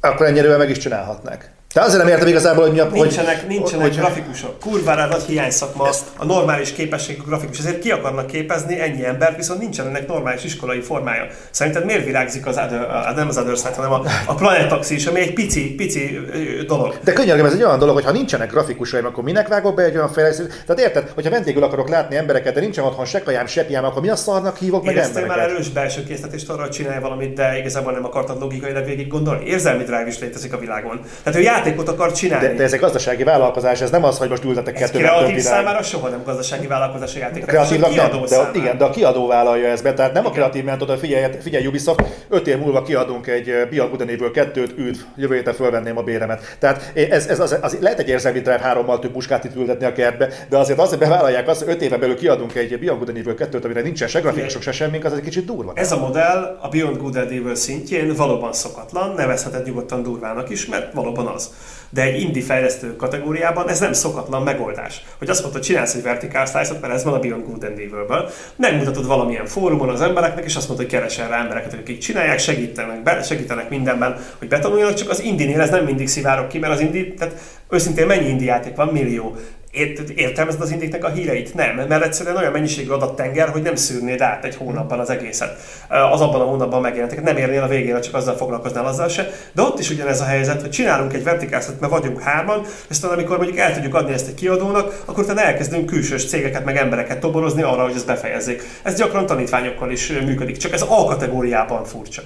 És ugye az A kategóriában is csak azért furcsa, mert még nem csinált senki. Pláne nem az E3 színpadán. Igen. Hogy srácok, nem akartok? Nem, nem állunk sehol. Hát nem, az a borzasztó egyébként, hogy így, így folyamat... folyamatot látunk az egész dologban, és ennek vannak ilyen lépcsői is. Így elgondolkodom egyébként, hogy mi lesz a következő szint. Tehát így én már korábban egyébként a korábbi adreszátot ne pedzegettem, hogy valami nekem rohadtul nem stimmel a játékiparba, csak nem tudtam, hogy engem a triplá bosszant nagyon, és nem pedig az, ami úgy egyébként van. A következő szint a Dreams, amikor a VRS izé, játékfejlesztő, klikkelgető keretjátékból levő játékodat árulhatod majd pénzért. Ez a következő szint. Ugye ezt pedzik most a Dreamsnél, hogy hát figyelj, rengeteg játék készül játékfejlesztő szoftverekkel, visual scripting language-ekkel, ilyesmi játék engine egyre könnyebb kezelni. Most a Dreams az semmi más, mint még egy lépés, hogy lebutította ezt az egészet, adja az összeteket meg mindent, és utána ad neked egy csomó keretet, ad, ad egy alapjátékot, és azt mondja, hogy ennek a keretrendszerét is odaadja neked, mint mondjuk egy ilyen moddoló valami, csak ugye egy komplet játékokat csinálsz, mert mechanikákat tudsz összerakni. És azután a fölrakhatod, és valakinek tetszik, akkor ezt eladhatod. Ennyi. No, és akkor viszont belemennék abba, ami a következő topik. Ez pedig szervesen ahhoz kötődne, amit itt fölvázoltam, mert nem véletlenül volt szó ezekről a botrányokról, ugyanis a napokban merült fel bennem, hogy teljesen mindegy, hogy milyen állapotban van most jelenleg a játékipar. Egyébként nominálisan tök jó állapotban van, nagyon sok konzolt adtak el, nagyon sok játékot adnak el. Viszont mondom, hogy megint a másik oldalt képviselem, hogy ma egyébként lehet-e a szó klasszikus értelmében rajongani a videójátékokért. Én Azok számára, várjál, ne, ne, ne ugorjunk bele, mert a hipotézis, amit felállítottam a következő, az igazából, ami alapján mondjuk a rajongás az elindult, az azért kellene, az önmagában nem indul el. Ahhoz kellenek olyan dolgok, amikhez kötődni tudsz. Mhm. Magához a brandhez önmagában szerintem nem fogsz kötődni. Nem. Tehát az például, hogy az emberek szerették az Apple-t, az kellett egy olyan ember a színpadra. Az, hogy szeretnek mondjuk egy zenekart, ahhoz a zenekarnak olyannak kell lennie a színpadon. Szerintem sok ilyen iparág van, ahol például valami, ami, ami tudsz konkrétan mondjuk egy személyhez kötni. És régen nagyon sok ilyen ember volt. És most jönnék rá egy olyan dologra, amit utána átkötnék, hogy az ember mennyire hiányzik. Az E3-at ezért is mondtam, hogy egy nagyon jó kohéziós erő volt, amikor ünnepeljük ezt a dolgot, és amikor elkezded azt szemlézni, hogy e, igazából mi szükség van az E3-ra, amit egyébként gazdaságilag remekül meg lehet indokolni, meg mondjuk timinggal, meg időzítéssel, hogy nekem ez most így kényelmesebb lenne. Kicsit azt érzem mögötte, mint amikor azt kezdünk el érvelni egyébként, hogy a családegység az egyébként funkcionálisan mennyire fontos egy embernek a, a megléténél. Ugye tudunk emberekről, akik mondjuk ilyenekkel szoktak érvelni, de igen, igen, eléggé fontos, de ugye fel lehet vetni, hogy miért nem, nem lehet felnőni, mint a tudva nélkül. És el, amíg, amíg ezen gondolkodunk, felsorolnék egy pár nevet, akikkel készültem, akik mondanak nekünk egy pár dolgot, de próbálok mankót adni, és utána beszélgessünk arról, hogy hogy, hogy mennyire hiányoznak nekünk ezek az emberek, de majd ezt erre áttérünk. John Carmack. Uh-huh. Ugye, ugye szépen lassan ugye az idből indult, most az oculus csinál, azóta is várjuk, hogy mit. Figyelj, technikai ember, igazából amikor a videójátékok még főként technológiai teljesítmények voltak, és ha lövöldöztél, azt már élvezted, akkor ez az ember csinált egy zseniális gyakorlatilag játékmotort, igazából rakott rá egy halál basic történetet, ami akkor, mivel kiemelkedő volt grafikailag, és akkor ez volt a drive, elment, a játszhatósága jó volt, de ez az ember mm, nem de, hiányzik, mert ez túllépte igen, az de ő még a prevgame is alkotott. Ugye a Megatexture, amit, aminek ugye a bolondja volt, azt, úgy nagyon, azt nagyon meg akarta csinálni. Erre a generációra ő elmúlt. A videójáték Terran folyamat pont így működik. Fo- folytatjuk majd. Uh, a Wheel Ride Ugye, Will Wright. Ugye a Sims játékoknak az alkotója. Ja, igen, igen. Ő is uh, gyakorlatilag uh, kikerült, Isten tudja mit csinál, szerintem most éppen az indie piacot erősíti. Hála Isten. Uh, John, Ro- John Romero szervesen köthető ugye John Carmacknak az esetéhez, csak ő ugye gyakorlatilag nem is tudom, szerintem a Daikatana óta nem csinált az égvilágos semmit. megpörgetett egy katonát és kiherélte magát vele, tehát igazából az látszik, hogy ő is az, az előtte levő generációban uh, jó ember volt abban, hogy vigye, és ahogy nőtt a játékiparnak a skillje, ő is kevésnek bizonyult. Igen. történik. E, valóban. Vagy kell. éppen feladta, tehát azt mondta, hogy elég, neki nem kell az a skill. Nem, egyébként elvileg ő fejlesztő, be is harangozott valamit, hogy fog csinálni, aztán két év, amikor itt volt Menjen, Magyarországon. ő is indibe van, és abban a skillben dolgozik kb. amiben eredetileg volt, és abban valószínűleg jó dolgot fog csinálni, csak kérdés, hogy kell az még valakinek. Ken Levine, ugye közös kedvencünk a Bajossákkal, gyakorlatilag amióta véget ért a Bajosság, Ken Levine az itt felszívódott. Mit mondhatna még Ken Levine, amit nem mondott el a három Bajosság? Mit mondhatna el Hideo Kojima, amit nem mondott el a Metal Gear? Most teljesen másról beszélünk, mert végre nem kényszerítik Metal Gear-re. Most, már, most, már, most már Ken Levine sem Bajosokta. Tehát igazából... Ken Levine gyakorlatilag, figyelj, a, olvasd a nyilatkozatait Ken Levine-nak az utolsó Bioshocknak a fejlesztése alatt, gyakorlatilag annak a generációnak a legdrágább videójátékát kellett volna neki vinni a hátán, ennek a felelőssége alatt a csávó gyakorlatilag akárhogyan kozmetikázik összeroppant. A játék anyagilag nem hozta be azt az összeget, amit ráköltöttek, és ma már mindenki úgy kommunikál, hogy a Bioshock franchise milyen gazdaságos volt, de ez az első és főként a második résznek köszönhető, amit egy olcsóbb stúdióval fejlesztettek. Többen vannak ezen a listán, akik hasonlóan felmutattak gazdasági buktákat, és mégis indie valami indi dologban, szerintem ő kipihenni magát, lehet, hogy öt évig nem fog ezzel foglalkozni, de ha még marad bármi dolog, ami nem cseszték szét a pénzzel az agyát, akkor onnantól fogva ő szerintem vissza fog térni és kitalál majd valamit. Ha meg nem, akkor legyen egészséges és boldog. Tehát Jó, ezt senki nem kívánja neki, hogy legyen beteg. Itt arról beszél csak, hogy a játékipari nexusban hogyan vizsgálható. Ez nem bírja mindenki 20 éven keresztül. Warren Spector. Warren Spector ugye legutóbb az Epic Mickey-vel kapcsolatban, Epic Mickey buktákkal kapcsolatban vonult be a köztudatba. Ugye szerintem ő szervesen hozzájárult ahhoz, hogy a Disney kivonult a játékipartból egyébként. Úgyhogy Warren Spector... iparban még létezik Disney, és egész jó anyag. Tudod, tudod, mit csinál most Warren Spector? Azt a System Shock 3-at, ami az Istennek nem akar megjelenni. Amivel egyébként egyébként megint kibasztak a, bocsánat a franciámért, a Kickstarteresekkel. Az első adandó alkalom, amikor felbukkant egy kiadó, azonnal letették nekik az asztalra. És nem arról szó, hogy az ember a saját pénztárcája ellensége, de azért van egy olyan talmi dolog, amit úgy hívnak, hogy tisztesség, meg korrektség, és az úgy elég csúnya dolog volt, hát ez a lépés is Warren Spector nevéhez köthető, de haladjunk tovább. Warren Spector Peter Molinő barátja De ő is rajta van egyébként ezen a listán. Cliff Blazinski. Cliff Blazinski. Hát figyelj, Cliffy B mit csinált? Nézzük. Cliffy B ugye csinálta a Jazz Jack Rabbit-et, ami egy nagyon jó pofa humorral rendelkező platformjáték, és utána pedig fogta és ellopta, már elnézést, a PS2-es Kill Switch-nek úgy, ahogy van a mechanikáját, ami egy borzasztó gusztustól a ronda, majd keresem veterán ki mögénk. Igen, beszéltünk már róla. Egy az egyben ugyanaz a mechanikája, mint a a, gyakorlatilag a Gears of War sorozatnak. Cliff Bizinski annyit tett, hogy fogta azt a mechanikát, és utána neten keresett egy egyébként szintén lengyel művészt, aki nagyon hasonló szörnyeket csinált, mint a Sáska. A kettőben együtt csináltatott egy játékot, és mivel ez büntetően nézett ki, és gyakorlatilag a, a, az Epicben akkoriban lépett szintet éppen az Unreal Engine, és volt egy konzolgenerációváltás, és nagyon szerencsésen összehozta ezeket a szálakat együtt, és megalkották a világ akkori legszebb, bár HD-nek nem nevezném, ilyen 680 p-ben renderelt, de az első HD-s fedezék shooter játékát, ami mi a generációváltás volt, büntetően jól nézett ki, kurva jó volt az a fiatal művész, aki megtervezte neki a szörnyeket, és geci ügyesen nyújt a Killswitch-nek a full mechanikáját. Ebből a három dologból összeállt egy ilyen játék. Azért Cliff Bizinski-nek a kivérzésének az az oka, hogy amikor elmúlt a, a hype, a, a vizualitás, meg a, a dolog körül, akkor kiderült, hogy a Gears of War belül mindig is egy üres szar volt. Tehát amikor gyakorlatilag amerikai izé, focista játékosok, akik percenként négy agyrázkódással edzik az agyukat, beszélgetnek arról, hogy izé, hogy ott vannak a sáskák, menj a házba, bemegyünk, miért? Igen. Vagy ő, vagy mi, menjünk. Jó, és ez, ez egy átvezető film. És akkor így, így tehát a második rész után még valaki akart magának Gears of War? Tehát az Szerintem szét? Épp észszel nem, de az idén lesz még Gears of War, de az nem Cliffy B-be, tudod, amikor már az sincs benne, aki meg akarta csinálni. De megyünk tovább, mert nem ért véget a lista. Egy uh, igazi matuzsálem van még a listán, uh, Richard Garriott, ugye az Ultima játékoknak az alkotója, aki szintén, azt hiszem ő volt az, aki egy ponton átment űrhajósba, ugye? Valami ilyesmi, Föl akart menni a stratoszférába, ott lebegett a 0 G-ben, aztán Oldja meg, hát. hogy, hogy az visszautat oldja Ha szeretné, akkor eléri. Tehát ez- Oldja meg. Ennyi. ő is nagyon sokat letett az asztalra egy bizonyos érában, és ő fölötte is eljárt az idő. Ez a kiadók is úgy állnak a játékhoz, meg kéne csinálni egy év alatt az entemet, hogy old meg.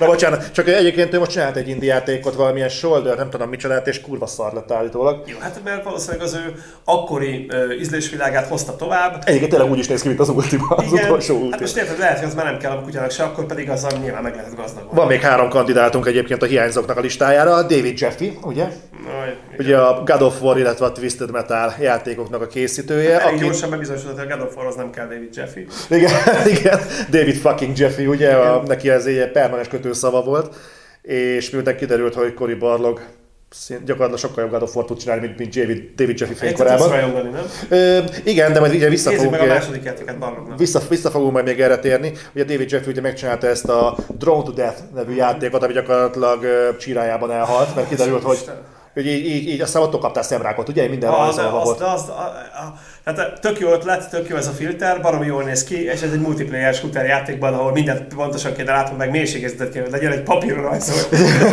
de meghalsz az agyad az így kiolvad kell három játék után, mert nincs mélysége a képnek. Tehát így szépen néz ki, meg, meg nincs vele gond, meg tényleg olyan, mint gyerekkorunkban, amit középiskolában a füzetben rajzoltunk ilyen kis izék, firkák, érted? De úgy, úgy előttem egyébként David Jeffynek az észjárás után, amikor megcsinálta a Twisted Metal, tehát kéne valami brutális autós játék, legyen ilyen fagyis kocsival szétkenjük a másikat, az úgy nagyon durva. De az jó, az, ütött kell. is, működött nagyon jó. Aztán eszembe jutott, hogy figyelj, van egy kurva jó ötletem, csináljunk egy olyan játékot, amiben egy ilyen spárta egy annyira idegbeteg, hogy kinyírja a családját is, meg van turbozva, Igen, és nagyon.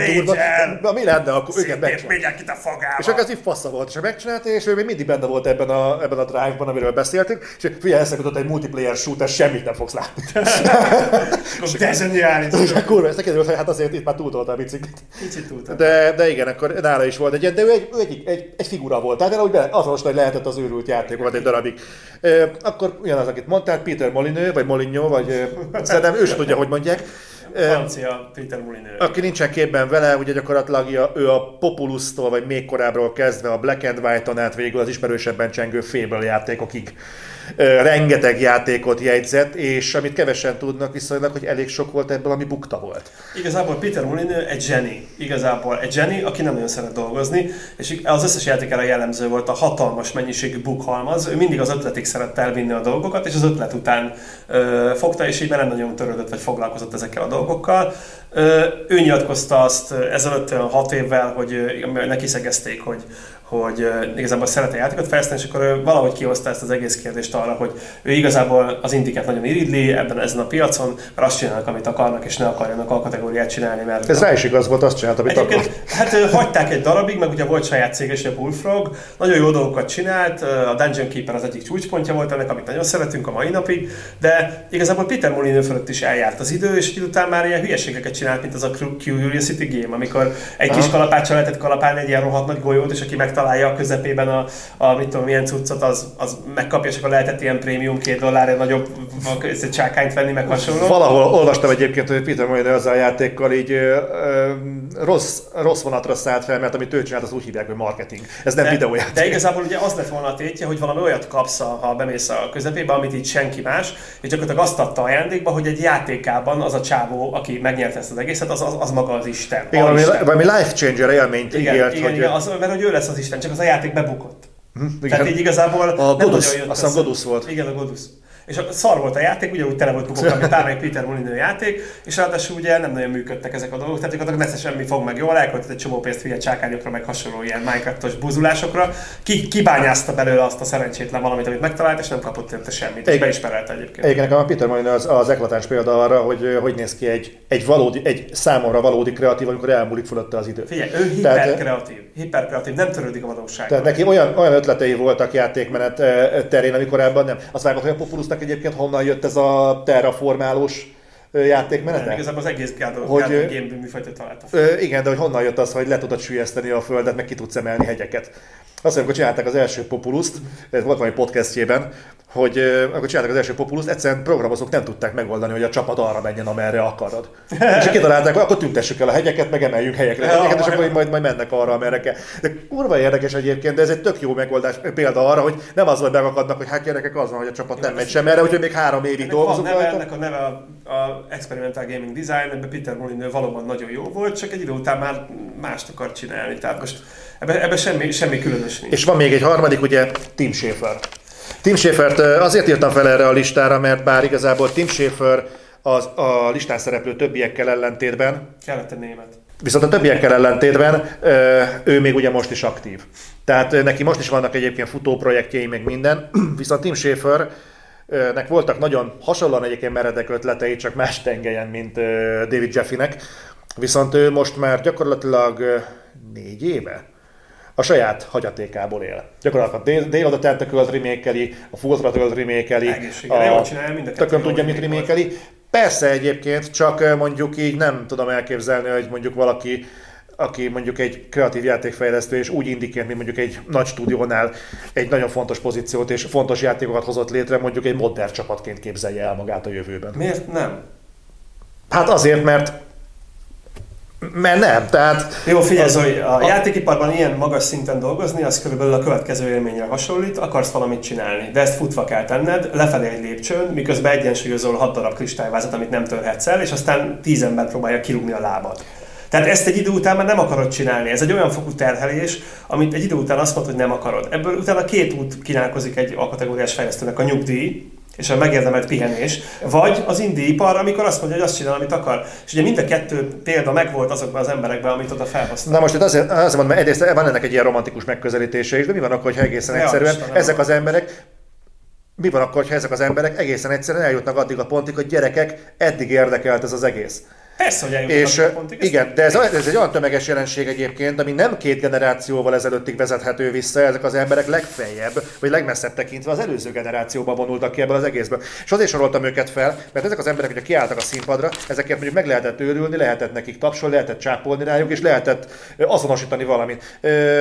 Most nézegettem a, ugye ezt a God of War dokumentumfilmet, és engem meglepett, hogy amikor felcsendül a God of War-nak a, az új God of War-nak a zenéje, senki nem sejt semmit. Uh-huh. Megjelenik a gyerek a, a vásznon, senki nem sejt semmit, akkor tudják, hogy ez egy God of War játék, amikor Kratos kilép a, az árnyékból. Más és nyilván az egésznek van egy dramaturgiája, de én belegondoltam abba, hogyha mondjuk ezt a játékot mondjuk David Jeffy vezette volna fel, és nem Cory Barlog, akit szerintem senki nem látott még egészen addig, akkor mennyivel másabb hatást ért volna Hát ilyen firka Kratos lett volna, és nem láttuk volna a mélységet a dolognak. Skic Kratos. Skic Kratos. Csak így ez, ez, és erre vezetném vissza, hogy ezek azok, az ember, ezek azok az emberek, akikről, hogyha mondjuk át akarok adni mondjuk egy érzést, hogy fú, mert ez a Karmaker, érdemes odafigyelni, mert ez nagyon jó játékokat csinál, ha látod, akkor, akkor meg fog dobbanni a szíved. Megoldási kulcsot megadtad arra, amit kérdezni szeretnél. Hogy ha ezek eltűnnek, akkor Ezt igazából mi az, mi az, ami marad? Mert nincsen utol, utódvérek. Ki az Amy Henningre fognak, fogják az emberek csattogtatni? Amy Henning is éppen most tűnik el. Igen, tehát ő most ő gyakorlatilag ő tök érdekes ívet írt le, kikerült ugye a Naughty Dog-tól, bekerült az IE-hez, ott nem csinált lószart se, majd, kiker, majd kikerült, kikerült, az, kikerült az IE-től, és, és most éppen uh, két szerepet tölt be, egy leendő indi és megmondó ember.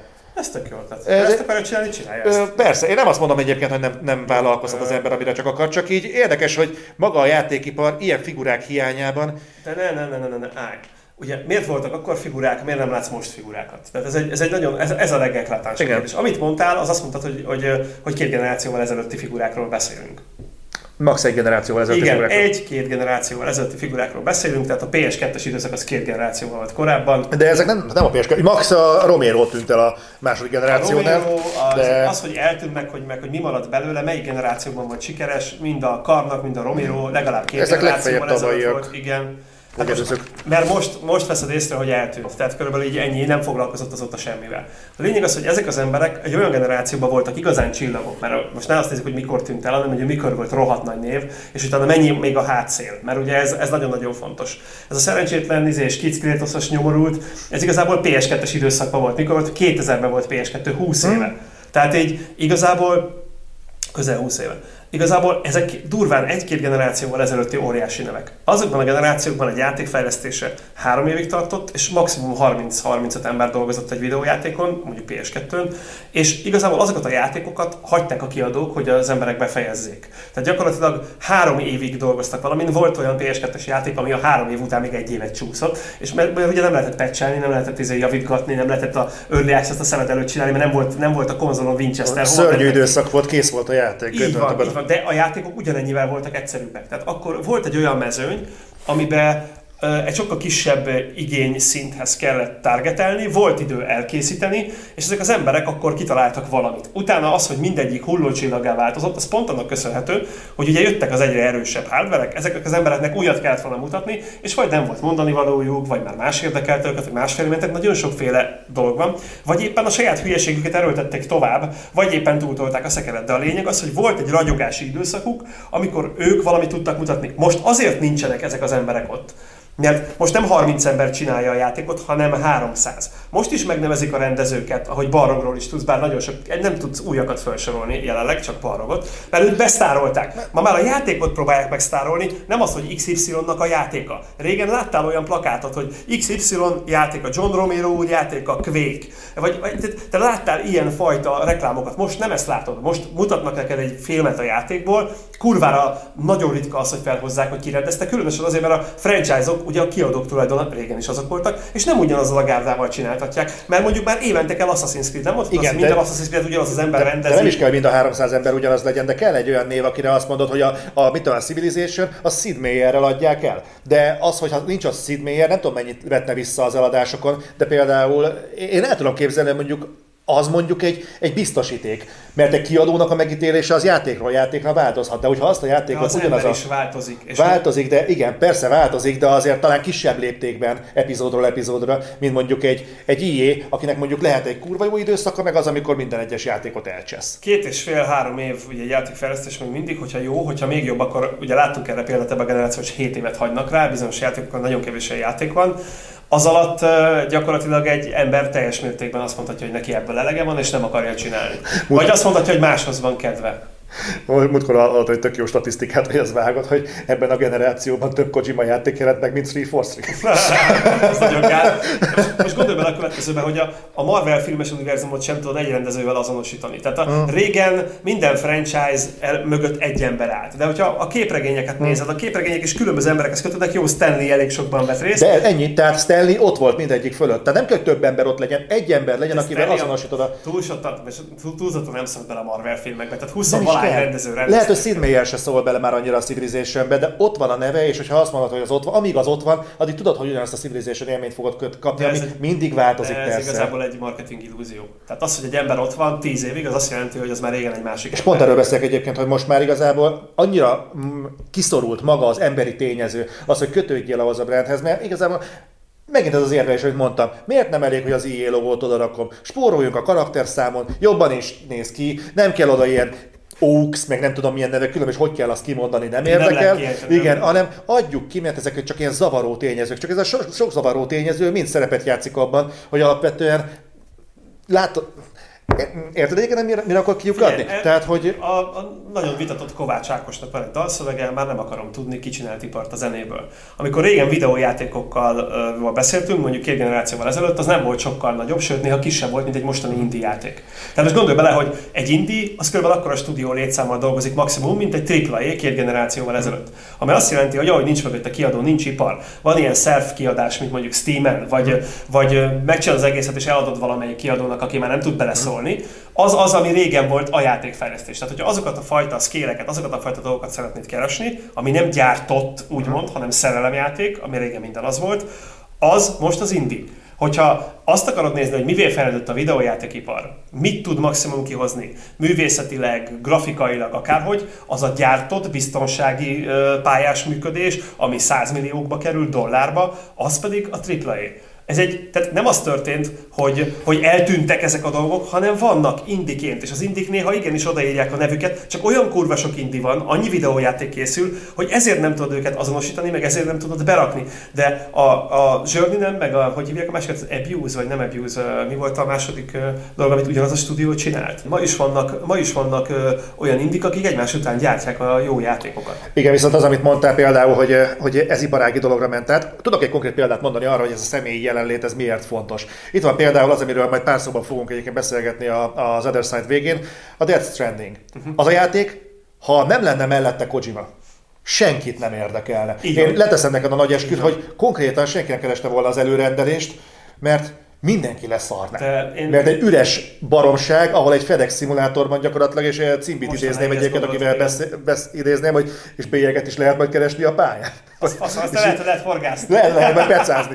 Úgyhogy tehát igazából én például mondjuk egy E3-nál, vagy az E3-nál, hogy például egy E3-nál én nem Sean Layden-től akarom hallani, hogy milyen jó lesz mondjuk a, a God of War, vagy nem a, a, egy, egy, egy tőkéstől, akinek a szeme előtt igazából az eladás lebeg meg, hogy a részvényesek jól járnak, hanem attól a fejlesztőtől vagy a stúdióvezetőtől akarom hallani, akinek van egy egyedi drive hogy minél jobb játékot tegyen le az asztalra. Ez mindig mert csak nem ismered az embert, akinek a Pont, az a, pont az a probléma, mert itt például ezek az emberek nagyjából azért megvoltak. Máshogy működött a média, nem jött ki annyi információ, de tudtad ki az a John Carmack. Kisebb tömegből könnyebb kimagaslani. Tehát, hogyha amikor ezeren csinálnak egy játékot, akkor lehet, hogy megnevezik a rendezőt, de ott van még mellette 999 név. Én azon gondolkodtam, hogy mi van akkor, hogyha igazából ezeknek az embereknek az elzárása a nyilvánosság elől tudatos. És nem akarja a stúdió például azt, hogy egy embernek a nevével mosódjon össze például a Battlefront, például mondok egyet, mert ha az, ember úgy dönt, hogy eddig érdekelte a Battlefront és lelép innentől a francba, vagy mondjuk Jeffy lelépett a God of War-tól, vagy elküldték a God of War-tól, akkor, akkor lehet, hogy például az a kármentés az többbe kerülni, mint azt mondani, hogy akkor maradjon személytelen a játék. Csak igazából... Biztos, ez... hogy benne van, csak gondolj bele abba, hogy, hogy ma azért több terület is van a játék fejlesztésében. Tehát mondjuk lehet, hogy egy művészeti vezető miatt szereted a játékot, mert mondjuk olyan a vizualitása.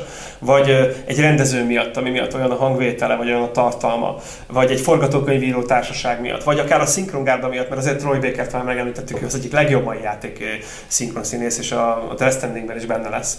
Tehát így igazából lehet, hogy pont az ő hangját, az ő zseniális hangját szereted egy, egy adott játékban. De tehát nagyon sok minden miatt lehet szeretni ezeket a dolgokat. Most már kevésbé egy ember teljesítmény a videójáték, mint ezelőtt 20 évvel ezelőtt. Nem, nem is azt mondom, hogy egy ember teljesítmény, nekem a kötődés az, ami, amit hát, mondtam, hogy, hogy arra, kötő, a, kötődik most bármihez is? Ö, én igen.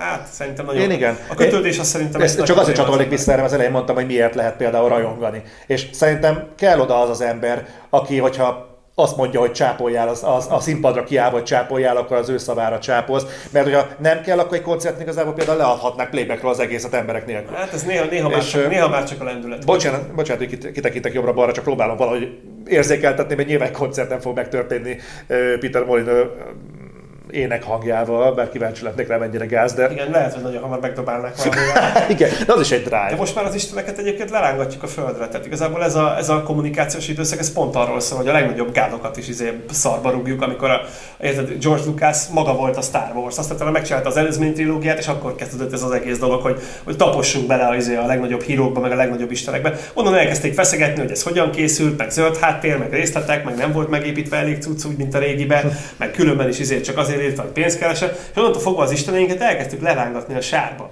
Akkoriban nem volt információ, úgy kezeltük ezt az embereket, mint hogyha, mit tudom én, nem is ételt tennének, és nem is WC-be szarnának. Azért, azért ez, egyébként ez a fajta inger, ez meg volt régen is az emberekben. Csak nem miért, miért, meg. miért van az, hogy van a az Istenek, és sikerül lerángatni, van, akit nem? Azért, mert régen nem kaptad meg az információt, hogy lerángasd. Néha csak azokat a, a média információkat engedték ki, hogy hogy jótékonykodik egy sztár, milyen jó fej, hány gyereket nevel, tehát amivel tudtál azonosulni. Azt, hogy izé David Hasselhoff a zuhanyzóba eszi a, a zuhanyzó tárcájából a lepotyogtatott izé, hamburgert, és közben a kislányának mond hülyeségeket, olyat előtte nem láttál. Tehát igazából elkezdték szétszedni ezeket az embereket. Azt gondolta a média, hogy ettől, hogy emberebbek lesznek, majd közelebb kerülnek, holott isteneket akartunk látni, és nincs, istenek nincsenek. A kreatív ugyanolyan gyarló ember, gyarló, gyarló drive-okkal, csak van egy területe, ami miatt lehet rajongani érte. Ha idealizálunk valakit, az Istenné válik. Ahogy elkezdjük elemezgetni, rögtön ember lesz belőle, és ha ember, azért azért nagyon nehéz rajongani, mert az ugyanolyan, mint te.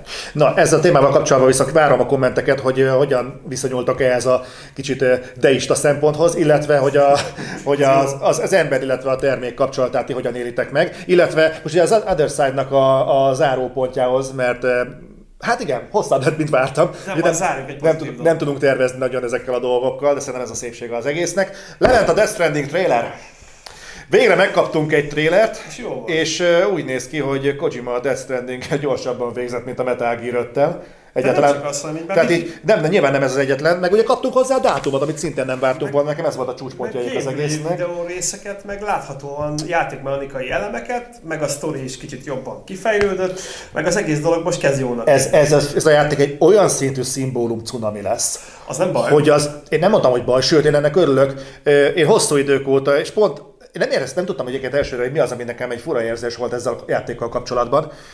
És így emészgettem magammal egy darabig, és most fogalmazódott meg bennem, hogy végre ebben a generációban szerintem az első játék, ami valamilyen komplex üzenetet akar átadni. Figyelj, ezt Hideo Kojimának köszönheted, bár bevallom őszintén, nemrégiben végighallgattam a, a teljes Metal Gear-es elemzésedet, ami hmm. nagyon tetszett. Bár a rajongásod még tovább tartott, mint ahogy a minősége a játékoknak, mert kb. nálam a, a PlayStation 1-es érában ért véget a, igazán a... Mi azt mondtad? A, ez, ez, ez, az egész Metal Gear dolog. Szerintem onnantól fogva ez a dolog önismétlő, önismétlésbe fullad, mert ami előtte volt, az még Kojimának a fiatalkori pályája, amikor valamit próbált csinálni. A... De várjál, a Metal Gear 2-vel fejezted be, nem?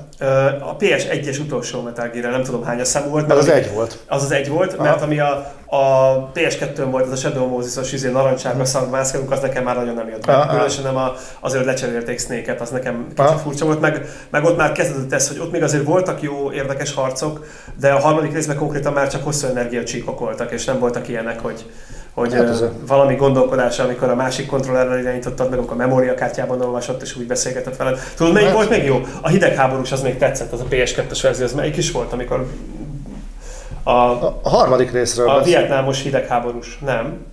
De. Te jobban tudod, az a harmadik? Az a harmadik, jó, az, az, az, az kurva jó volt, de az, az nekem egy kicsit olyan érdekes volt, mert a második az nem tetszett, a Snake Eater igen, az tetszett, uh-huh. és, a, és a PS1-es utolsó tetszett. Tehát nekem összesen kettő darab. Tehát a PS1-en csak a Metal Gear Solid egy volt, a PS2-re adtak ki kettőt. Igen, igen. A Metal Gear Solid egy tetszett, meg uh-huh. a három. Ha? A, izé, a kettő az rohadtul nem tetszett, azért mert nagyon monoton volt és nagyon hülye mechanikák jöttek. Hát, nagyon sokat kell rohangálni, az tény. Meg hát minden, minden ugyanolyan benne, és igazából a, a, a, nagyon jó az első pálya, amit demoba ki is adtak a hajó, az zseniálisan jó volt, minden, minden tökéletesen nagyon bejött, mind vizuálisan, mind az egész felépítése, de hogy utána végig ugyanazon a helyszínen mászkálsz, ugyanúgy néz ki az nekem. Megvan indokolva a végére, de most nem a Metal Gear-ekről beszéljünk, hanem magáról a Death Strandingről. A Death Strandingre kanyarodva, én úgy gondoltam, hogy Kojima kiégett, és ugye sokat beszélgettünk a Death Strandingről itt is, hogy, hogy ez vagy a világ legnagyobb blöffje, uh-huh. tehát hogy nem lesz bele semmi, és Kojima izé valahol valami pult alatt hever és no. izé kémámorban, és igazából az egész egy vagy valami zseniális dolog lesz. Ez mind a kettőt megadtuk neki a mhm. beszélgetéseink uh-huh. alatt.